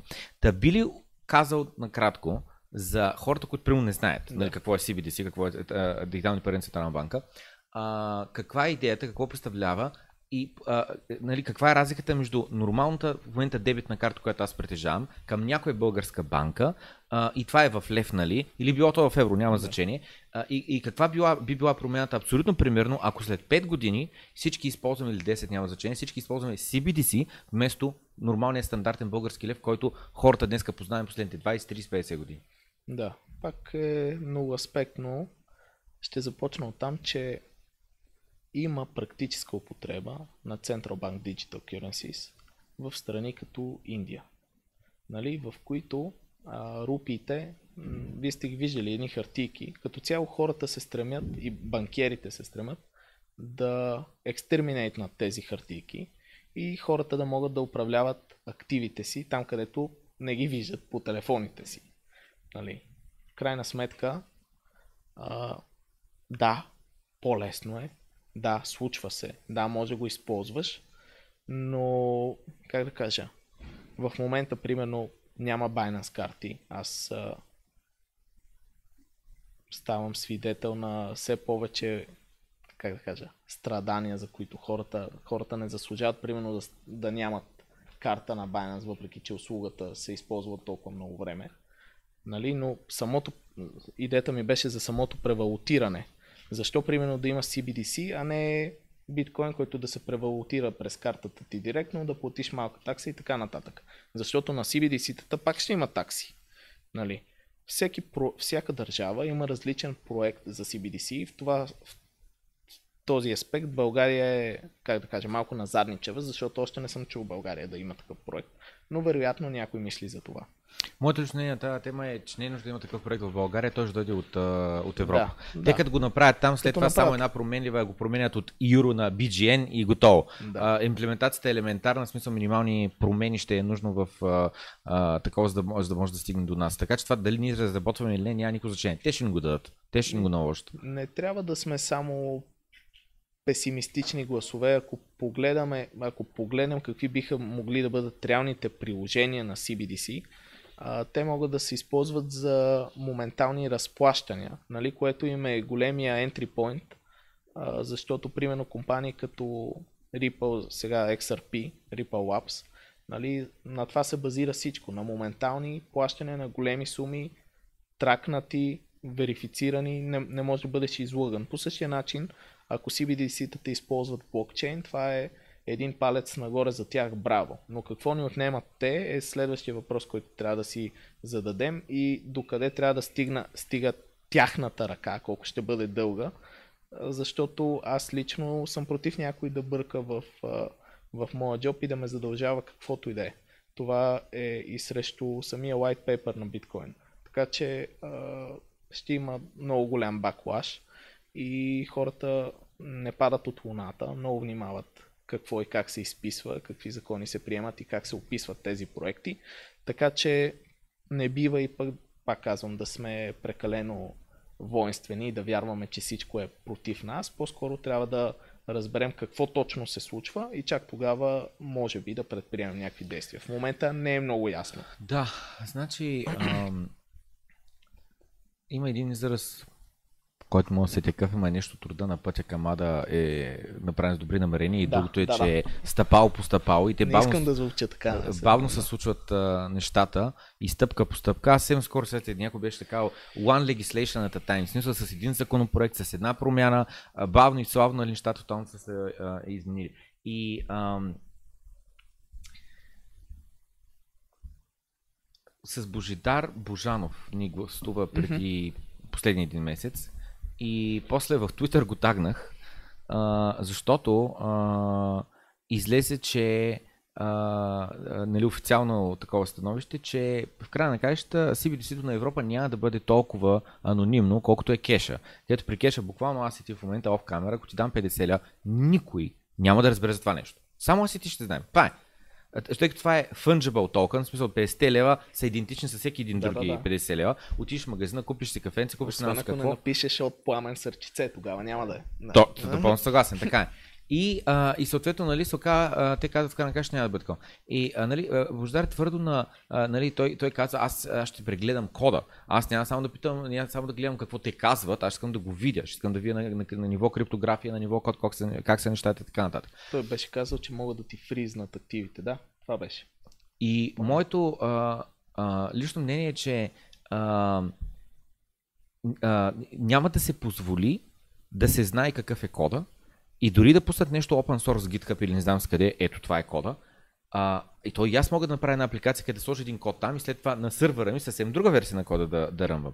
Та това е при биткоин, че тъй като е open source, не само open source, след това аз когато го сваля този код, когато сам си го компилирам, когато си го пусна на моята машина и когато виждам, че тя успява, успява да се свържи, консенсус алгоритъм работи, успява да свържи всички други нодове в биткоин мрежата и така нататък, аз съм сигурен, че те също рънват същия код, защото ако по някакъв начин създаде валиден блок, моя нали, да. нод ще го отхвърли, другия нод ще го отхвърли и така нататък. И съответно нали, това, което каза, да ни бъдем нали, само песимистични, не знам с какво, аз мисля, ще да ни бъда. Обаче, като знам, че реално те няма да, да, да, да дадат възможността да ги проверяваме, няма да дадат възможността, а, буквално аз ако искам аз да си пусна един нод вкъщи, аз да съм сигурен, че всичко нали, работи както те реално са обещали да работи и както кода е написан, а, а, и, идва, идва до това, че е въпрос на доверие, а нали, при биткоин има един израз Don't Trust Verify. Не да се доверяваш, а искай сам ти да, да можеш да провериш. Тая проверка според мен просто няма да съществува и отново, мозъка ми даже не допуска възможността, че мога да съм в грешка с моето становище, няма да, да дадат да, да. да ги проверявам. Добре, постави се в техните обувки. Ти ако си тях, какви са целите ти? Какво се стремиш да направиш? Защо се стремиш да го направиш? Нали, ако си отговорим всички на тези въпроси, тъй като пак казвам, аз не искам и не желая да коментирам специално за това, тъй като нали, аз трябва да пиша обективно uh-huh, uh-huh. за всичко, което се случва. Да. Но ти ако си зададеш на тези въпроси Добре. и си измислиш други въпроси, които можеш да, да си зададеш, нали? Да. Ами, ще изградиш мнението ти, си, защото ти си... хората могат да не ти се доверяват, примерно. Да. да те срещат за първ път, но ти, примерно, нали, да. да. Ти си длъжен да бъдеш обективен, да говориш с факти, да. но аз не съм. заради, това, заради това ще кажа моето мнение и моето мнение е следното, че а, има на английски един израз, нали казвам се на английски, на английски, на английски, защото повечето неща, които чета и които консумирам са да. на английски язик. Та има един а, израз, който е power corrupts, absolute power corrupts, absolutely. А, властта те опиянява, ще го преведа така на български язик, а огромната власт правилната прави да се самозабравиш и а, просто да правиш каквото ти искаш, а не а да не забравяш, че някой ти е дал тая власт, власт че някой ръща на теб, че си служител на народа и така нататък. И а, моето лично мнение е, че много от реформите, много от промените не се правят с цел а, доброто на народа. И не идва от народа. Не е референдум и ние да гласуваме, пряка демокрация, директна демокрация и ние да си гласуваме и, и да казвам, искам ли си си, не искам, искам ли такова или не искам. А, а, другото нещо е, че а, а, отново, правят се ужасно много а, реформи, ужасно много промени, ужасно много законопроекти влизат на ниво Европейски съюз.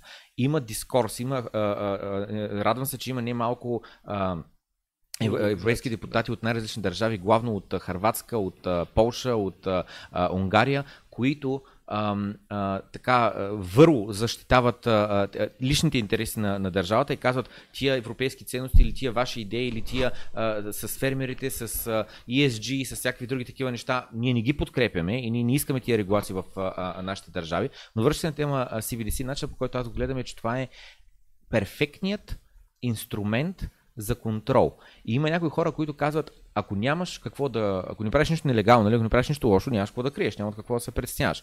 Аз съм принципно напълно съгласен с това. Проблема е, че а, а, когато се даде възможността на някой да има достъп до абсолютно всички хора, абсолютно всички данни, това е а, един uh, slippery slope, пак на английски, uh, подхлъзваш се един такъв да. байер, по който като се лизнеш, нямаш спиране, докато не отидеш на дъното.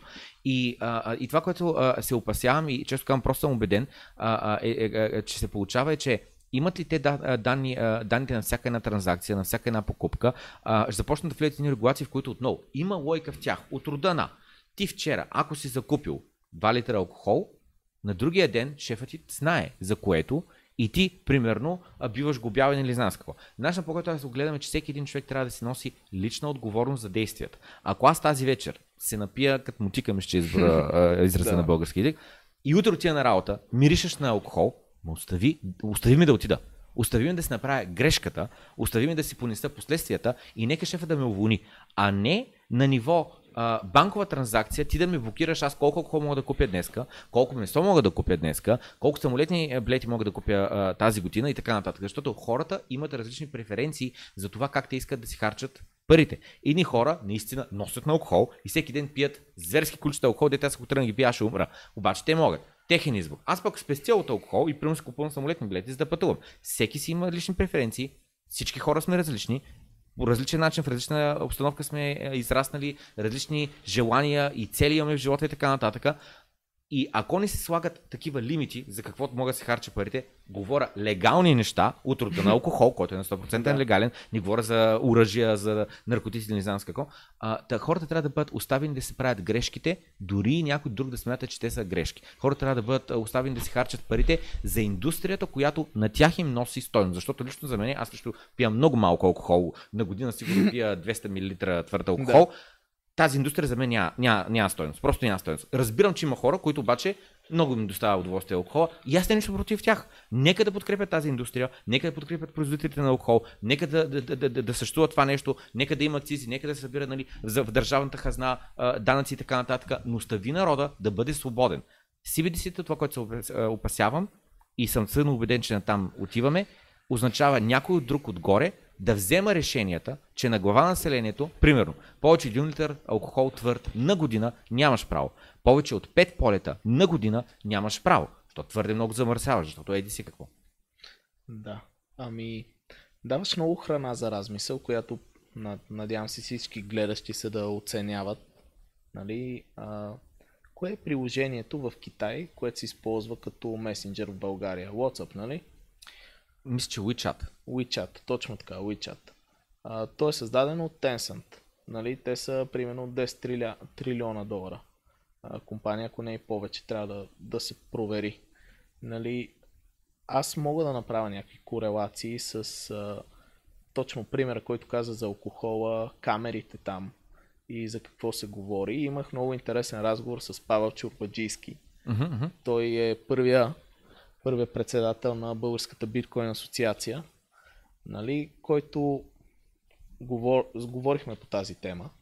Нали, не специално за CBDC-та, но по-скоро за упражнение на контрол чрез, а, а, чрез а, множество камери, които се слагат в момента и в България. Да. Нали. И аз вярвам нали, в момента, че преосмисляме нещата, мислим ги прекалено много, но може би именно това доверие в системата и че нещата няма да станат както са в момента в Китай или дори по-зле, а, нали, е един тот in the, in the mind и, и е нещо, което трябва да се преосмисли. Всъщност, това, което казваш ти е, е така, вярно е, всичко може, може има някакъв супер песимистичен сценарий, в който а, всички умираме. Има по-лош, примерно, в който ставаме роби. Нали? Но а, ако проекта е CBDC-тата да се използват от големи компании с блокчейн технологията, която окей да а, примерно банкови институции да си правят ежедневните транзакции чрез нея с CBDC-та, а не на нещо друго, макар че подобни системи съществуват и са достатъчно добри, окей, ако е нещо, което излиза от тези граници, тогава вече трябва да, да го мислим както го мислиш в момента. Значи, нека да Искам завърш... да поканиш, примерно, някой експерт, да му зададеш въпроси по тази тема и експерт а, по-скоро би бил човек, а, който е който е присъствал на събиране, коментиращи тази тема с хора, които пишат съответните CBDC-та, защото те това са на практика едни проекти. А хората, които ги пишат, са проектните им менеджери. Хората, които стоят зад проектните менеджери, обикновено са хората, които дават гол на проекта. Ако да. всичко е една надпревара и Европа се стреми само да не, да не, как да кажа, да не остане по-назад от Индия, нали, окей, силно ме съмнява да е така. Защото и в Китай има CBDC, което се прави. Те са много по-напред от абсолютно всички. Нали, да. На, на час и 50 минути сме, 53 минути. Да. Нека на, на 2 часа да, да приключим. Ще ми се да приключим обаче с една малко по-позитивна нотка. А, минах през CBDC просто защото според мен е важен въпрос и който все повече хора трябва просто да бъдат информирани, да знаят, че той е то CBDC. Едно нещо, което не засегнахме за него е а, факта, че открито се говори за тази идея. Това нали, отново не е спекулация, не е това е официално становище а, а, а, за една от функционалностите, които искат да се добавят към CBDC-то, което отново разликата е, че той е програма money. С други думи, пари, в които буквално можеш да пишеш условия от рода на с тези пари не могат да се купи повече от един литър алкохол на година или еди си какво. Та, Едната... случай не може да изхарчиш повече от 1500 на ден. Това е нещо. Идеален пример, практика, да. да. И друг пример е точно това, да ста, като ваучерна система, където те имат срок на годност. С други думи, ти получаваш 3000 лева месец, този месец, но ти задължително трябва да си ги изхарчил. Защото ако не ги изхарчиш до края на месеца, примерно станат 400 лева, просто се зануляват и след това а, а, а, другия месец, като ти дойде новата заплата, имаш много 3000 лева, но на първо число тия 400, които не си изхарчил, изчезват. И сега въпросът е защо би някаква... Има ли някаква иновация в този бърнинг механизъм, който описваш, защото аз не мога да намеря. Просто коно, вероятно човека, който е имплементирал, е казал нещо. Защо? Отново, стимулиране на економиката. Трябва да харчим. А моето, а моето лично мнение на тема стимулиране на економиката, харчене и така нататък и, и постоянното това годене на по-високо GDP, всяка година GDP трябва да расте, задължително трябва да расте и така нататък. Имаше един страхотен Twitter трет, в който се говореше за това как велосипедите трябва да бъдат забранени с закон, защото те са най-лошото нещо за економиката. Защо? Велосипеда е ефтин. Не като автомобила да струва 30 000 долара, струва 300 долара. След което велосипеда, ти се качаш върху него и ти тръгваш да въртиш педалите. Ега ти тъпото, вместо да отидеш до бензиностанция, купиш бензин, да завъртиш економиката, ти почваш да въртиш педалите. След което ти караш нали, това, това колело, ти си навънка печете слънцето, вземаш витамин D, така, а, а, а, правиш си workout, нали, тренираш по време, кардиото си правиш по време към да. работа. Ти представяш ли си, ти няма да имаш проблеми с сърцето после, няма да ходиш на тежки операции, няма да си на хапчета, ма това е ужасно за економиката. Представяш си двама велосипедисти, като се блъскат. Блъскат се, падат на земята и казват, абе, внимай малко, някакво, съм колелото и тръгват. Ма то автомонтьорите ще умрат от глад, няма да има работа за автомонтьорите. И стоето, нали, усмиващо, нали, с... Да, да, да. Трета е бил ироничен. Но с ирония, да. да. Да, човека казва, общо взето как, нали, е, с други ми идеята е следната.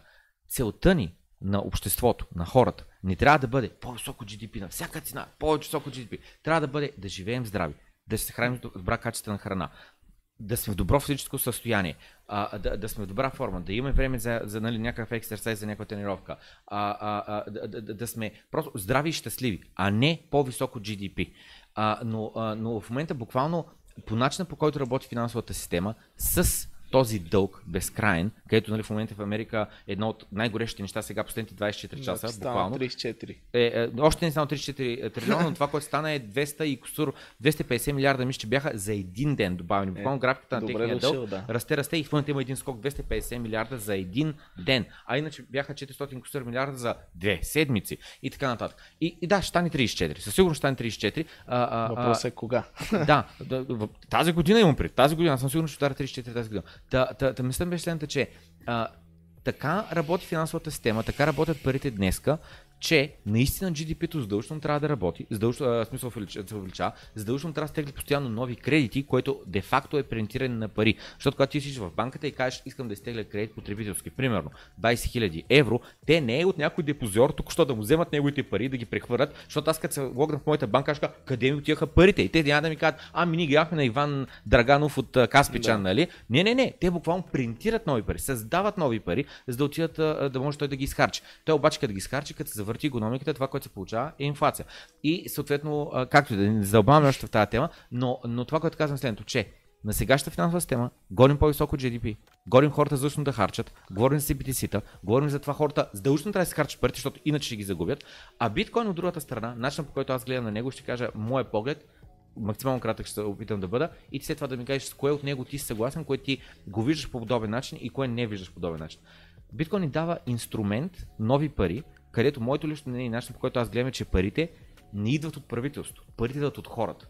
Защото преди 5000 години, когато златото е станало пари, не е, не знам кой е бил владетеля тогава, да е казал, отутре златото е пари. Не, хората са преоткрили и а, общност е, е, се, се, се, се съгласила. Това за нас ще бъде пари, защото а, нали, рядко да. нещо е, няма при него а, нали, да могат да го се къкат дървета, да растат постоянно нови и така нататък. А, и е, може да го проверяваме, нали, злато ли е, не е ли злато. А, та не е нужно, разликата, че при фиатните пари някой друг ти налага задължително. Това за теб ще бъдат пари, докато при истинските пари за мен те идват спонтанно, те идват от, от хората.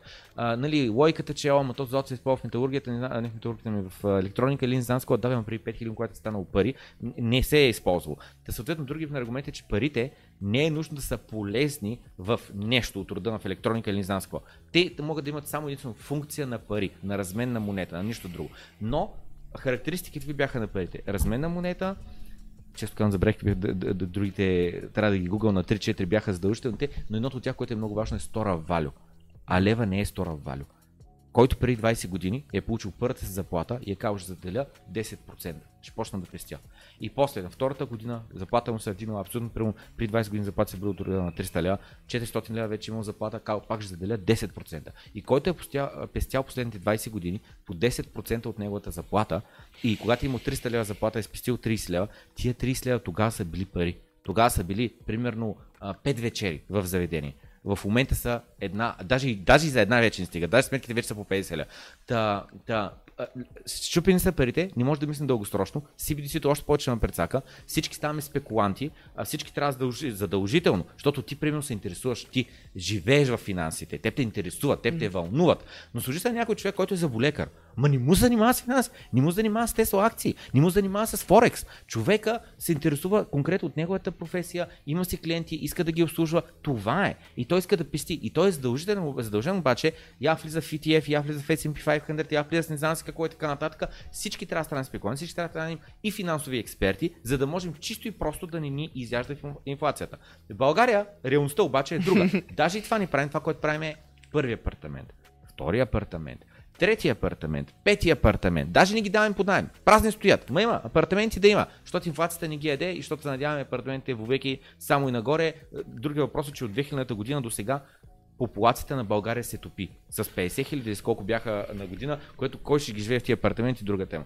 Та, начинът по който аз гледам на биткоин е буквално спасение на човечество и аз съм толкова върл фен, ще използвам на думата на биткоин и за мен наистина то не е спекула, то не е с идеята да варя пари от него, аз просто искам наистина да се измени света и по какъв начин аз си го представям един ден, ако съм на биткоин стандарт. Начинът по който аз го гледам е, че всеки един човек ще може да пести директно в биткоин.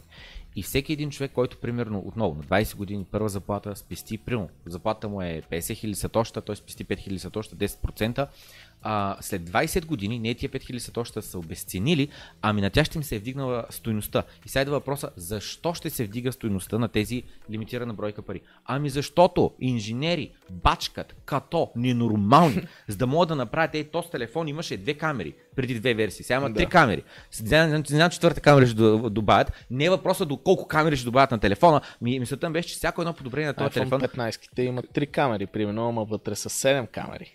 Да, Нали, колкото, и, колкото и малки да са нали, подобренията на iPhone, Да. защото знам, че това е едно от скрутеното, че новия iPhone е копи-пейст на стария Да. iPhone, но идеята е, че има подобрения и тия подобрения, било то в, в, в, в, процесора, в чипа, в с какво, и инженери бачкат като ненормални, за да могат те да го направят това подобрение. Нали, в момента гръмна, например, чат GPT, не знам с какво. Чат GPT не е направен за един ден. Нали, за д- сумата си десетки години сигурно ресърч, нали, защото Neural Network са от 80-те години, мисля, че идва идеята, но са непрактични, защото са ужасно много computational power.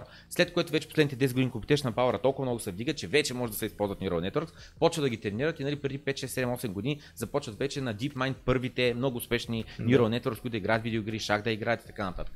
Та, та, та логиката ми е, че а, 20 години по-късно е напълно нормално. Напълно нормално, ако ти си спестил пари и ако те не са се обесценили заради печатане постоянно на нови, старите ти пари да имат по-голяма покупателна сила. Това е напълно нормално. За мен а, аргумента, че «М, то тогава никой няма харчи, защото парите му ще струват повече утре. Да, бе, и всички ще умрем, защото никой няма харчи, никой няма да купува хляб и всички ще умрем. Съответно, такива неща, че никой няма да харчи за мен е абсолютна грешка, абсолютно невярно.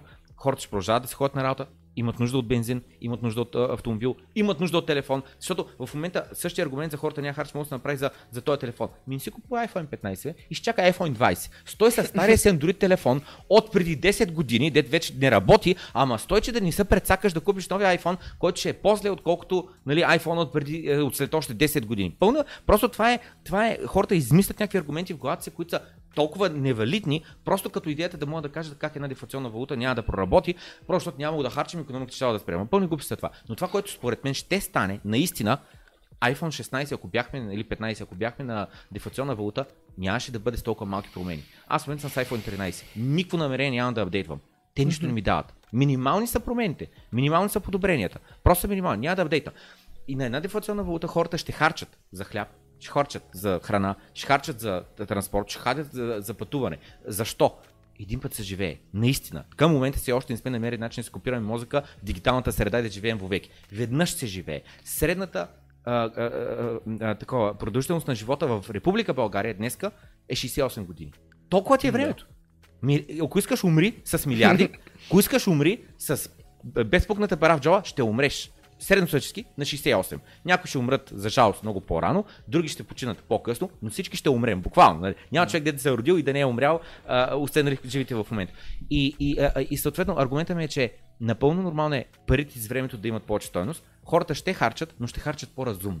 Хората ще инвестират в стартъпи, в нов ресторант, в каквото и да е било, но много по-разумно. Заеми ще се дават само единствено от този, който вече е спестил, вече, а как е да спестяваш, когато вършиш работа за обществото и то се отблагодарява обратно с разменната монета. И ти си я спестил, не си я схарчил и само този, който има, може да даде, който е толкова елементарно и а, а, е, естествено, че там този, който има, може да даде, но в момента банките нямат, а дават. Да.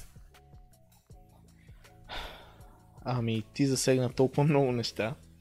Като цяло ще се спра първо на факта, което каза, че а, много хора критикуват биткоин. Uh-huh. Това го виждам в коментари на някои статии, че всъщност не се използва като валута. Всъщност хората само спекулирали с него Нали? И нали, затова никога нямал да успее, защото отдавна е минал момента, в който той е трябвало да бъде успешен. Само за момент, извинявам се, просто трябва да, да кажа. Първо, не може да се каже, че отдавна е минал монета, защото това е на 14 години експеримент, на 14 години проект. Кога отдавна е минал? Преди 10 години е минал. Ти цитирам Тако, коментар. Знам, знам, знам, да, знам, знам. Аз отговарям още ето на, да. на такъв тип коментари, какво казал. И другото нещо е това нещо за разменната монета. Аз лично използвам не повече биткоин, колкото лев и фиатни да. валути, но използвам всеки ден имам поне по няколко транзакции. Винаги, когато отида някъде на заведение с приятел, аз плащам с дебитна карта или той плаща с дебитната карта и след което а, а, с половината сметка или там колкото се пада, винаги ги прехвърляме с през Lightning Network биткоин. Винаги. А, с нощи в Пловдив, Orange пилнахме а, а, бармана, а, свали си волета в Satoshi Lightning Network портфел за биткоин. На момента аз му изпратих 10 лева, а, сним, направих снимка на неговия QR код, пуснах я в Facebook групата, пуснах я в Discord, човека събра 60 лева бъкшиш нея Този вечер. wallet в Satoshi, то е страшно, може би много лесно се имплементира. Само си го инсталираш и... Аха. Да, да. просто сваляш на момента имаш Lightning Network разплащане, ами, които браво, са плюс още един човек, който ще се интересува. Според Точно мен така. биткоин е точно това, защото това беше началният ти въпрос. Той дава стъпка за финансово образование на тези хора, които не са му отделили достатъчно време.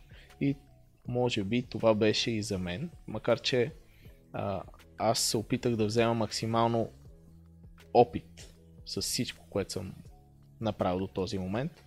И биткоин играе огромна роля нали, в целия ми живот до сега.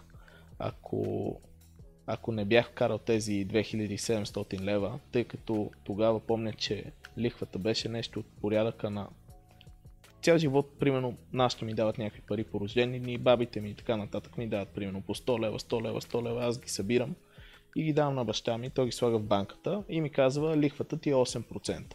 И аз казвам 8%, звучи супер легит, окей, okay, да е 8% на година, звучи окей, okay, супер фундамент, докато в един момент се оказа, че лихвата е почти никаква. Аз не съм го осъзнал, пак казвам, че съм бил на 17-18, други неща са ме вълнували. Но факт е, че такива малки стъпки сътворяват елемент на пеперудата и вече живота ти се обръща. Дали ще научиш за биткоин или ще научиш как да програмираш или ще научиш как да правиш а, някакви сайтове или как да си по-добър дизайнер или просто ще решиш е сега ще спен на 30 дни на Photoshop и после ще разгромиш конкуренцията, защото в Photoshop са ти нали, храна до живот. Смисъл. Да. 2017 година в биткоин, буквално започна да интересувам от него, защото лихвените проценти бяха абсурдно ниски. Бях в Лондон, пестях за къща в фонд да, да закупя, трябваше нали, парите за депозита и отивам в банката и каза, нали, чух, че имате такива спестовни акаунти, където нали, такова. Лихвата беше 0,1%. И аз като тръгнах го смятам от 10 000 панда, ако нали, оставя, те ще им върнат 10 панда, викам това са 3 кафета от коста А готов за ли, една си цяла да, година. готов ли си да плащаш, за да държат парите ти? Да, да, Да. интересен въпрос, който а, и, и между другото в България реално това се получава, защото повечето депозитори са на нормална разплащателна сметка, където ти плащаш такса, но не получаваш никаква лихва. Това е нещо за колеги, нещо, което колегите пишат, обясняват и е много интересно. Мен много И ми защо- помага. Защото спомена думата лихва, просто споменавам, нали, идеята, е, че на биткоин стандарт при имитирана бройка пари няма да има лихва, но не е нужно да има лихва, защото не е нужно да се увеличава а, цифричката, примерно Да. 50 хиляди, 100, 100 хиляди, 100. Идеята е, че по-скоро а, покупателната сила се вдига, защото цената на всичко друго се срива. И на въпроса отново, просто държа да го кажа, защото а, някои хора наистина, е, е, съзнанието им е а, пречупено, те казват, ма защо? Защо цените ще падат? Няма никаква лойка да падат. Цените само се вдигат, всички знаем. Като видим промоцията в магазина, веднага купувам, защото знам, че повече на тази цена няма го видя, само по-високо ще го видя. А това нормално ли е? И хората смятат, че е напълно нормално, защото живеят в този свят. Но не е нормално. Инженерите ни бачкат здраво да правят нови иновации, накрая да могат цените да се вдигат. Целта им е да свалят цените. И в- вчера на срещата в Пловдив, нали, споменах за този човек на бара, на който нали, му направи снимка на QR кода, пусна го в Facebook групата, оказа се, че негов приятел е във Facebook групата и даже нали, го каза, о, нали, защото направихме селфи с него, нали, нали, хората видят на кого е QR кода и нали, някой приятел му каза, о, нали, а, при теб ли са нали, от, от групата и така нататък. А, а, и и мисля беше, че е, липсата от лихва и падането на, на цените е нещо напълно натурално и вчерашната среща в Пловдив беше точно на тема книгата на Джеф Буд. Съжалявам, че я забравих къщи. Три книги взех. Една за мен, една за баща ми и една резервна да имам. Та, а, а, книгата буквално говори на тази тема, на тема дефлацията, на тема как всяка една а, а, технология създава дефлация и примера, който тя, в книгата, един от първите примери, които дават е Kodak компанията, която преди 20 години е доминантната фирма за фотоапарати Просто и за продаване на момента, ленти. да. И те отказват да се дигитализират, защото така това ще ни прецака кешфлоу, защото ние вадим много малко пари от фотоапарати, ужасно много пари от фотоленти. И ти ни кажеш буквално да си убием златната кокошка, която нали, продаваме. Да. Но технологиите просто ни им пука. Когато е дошло времето за определена технология, а, а, а те я адоптват, това, което става кодък, общо взето фалират. Да. И конкуренцията ги изяща с дигиталните фотокамери, където не печелиш вече от, а, от а, а, ленти, но край, край. Колкото си успял да вземеш, взел си. Какво било, било. Идва новата технология и никой няма да чака. Много ти благодаря. И аз ти благодаря за поканата. Че отдели Надявам се да е, се е получил окей подкаст. че си а, поговорихме. А, ще се радвам пак да ни а, гостуваш. Тази година конференция не сме правили поради лични причини, здравни причини и така нататък, но за до година ще има.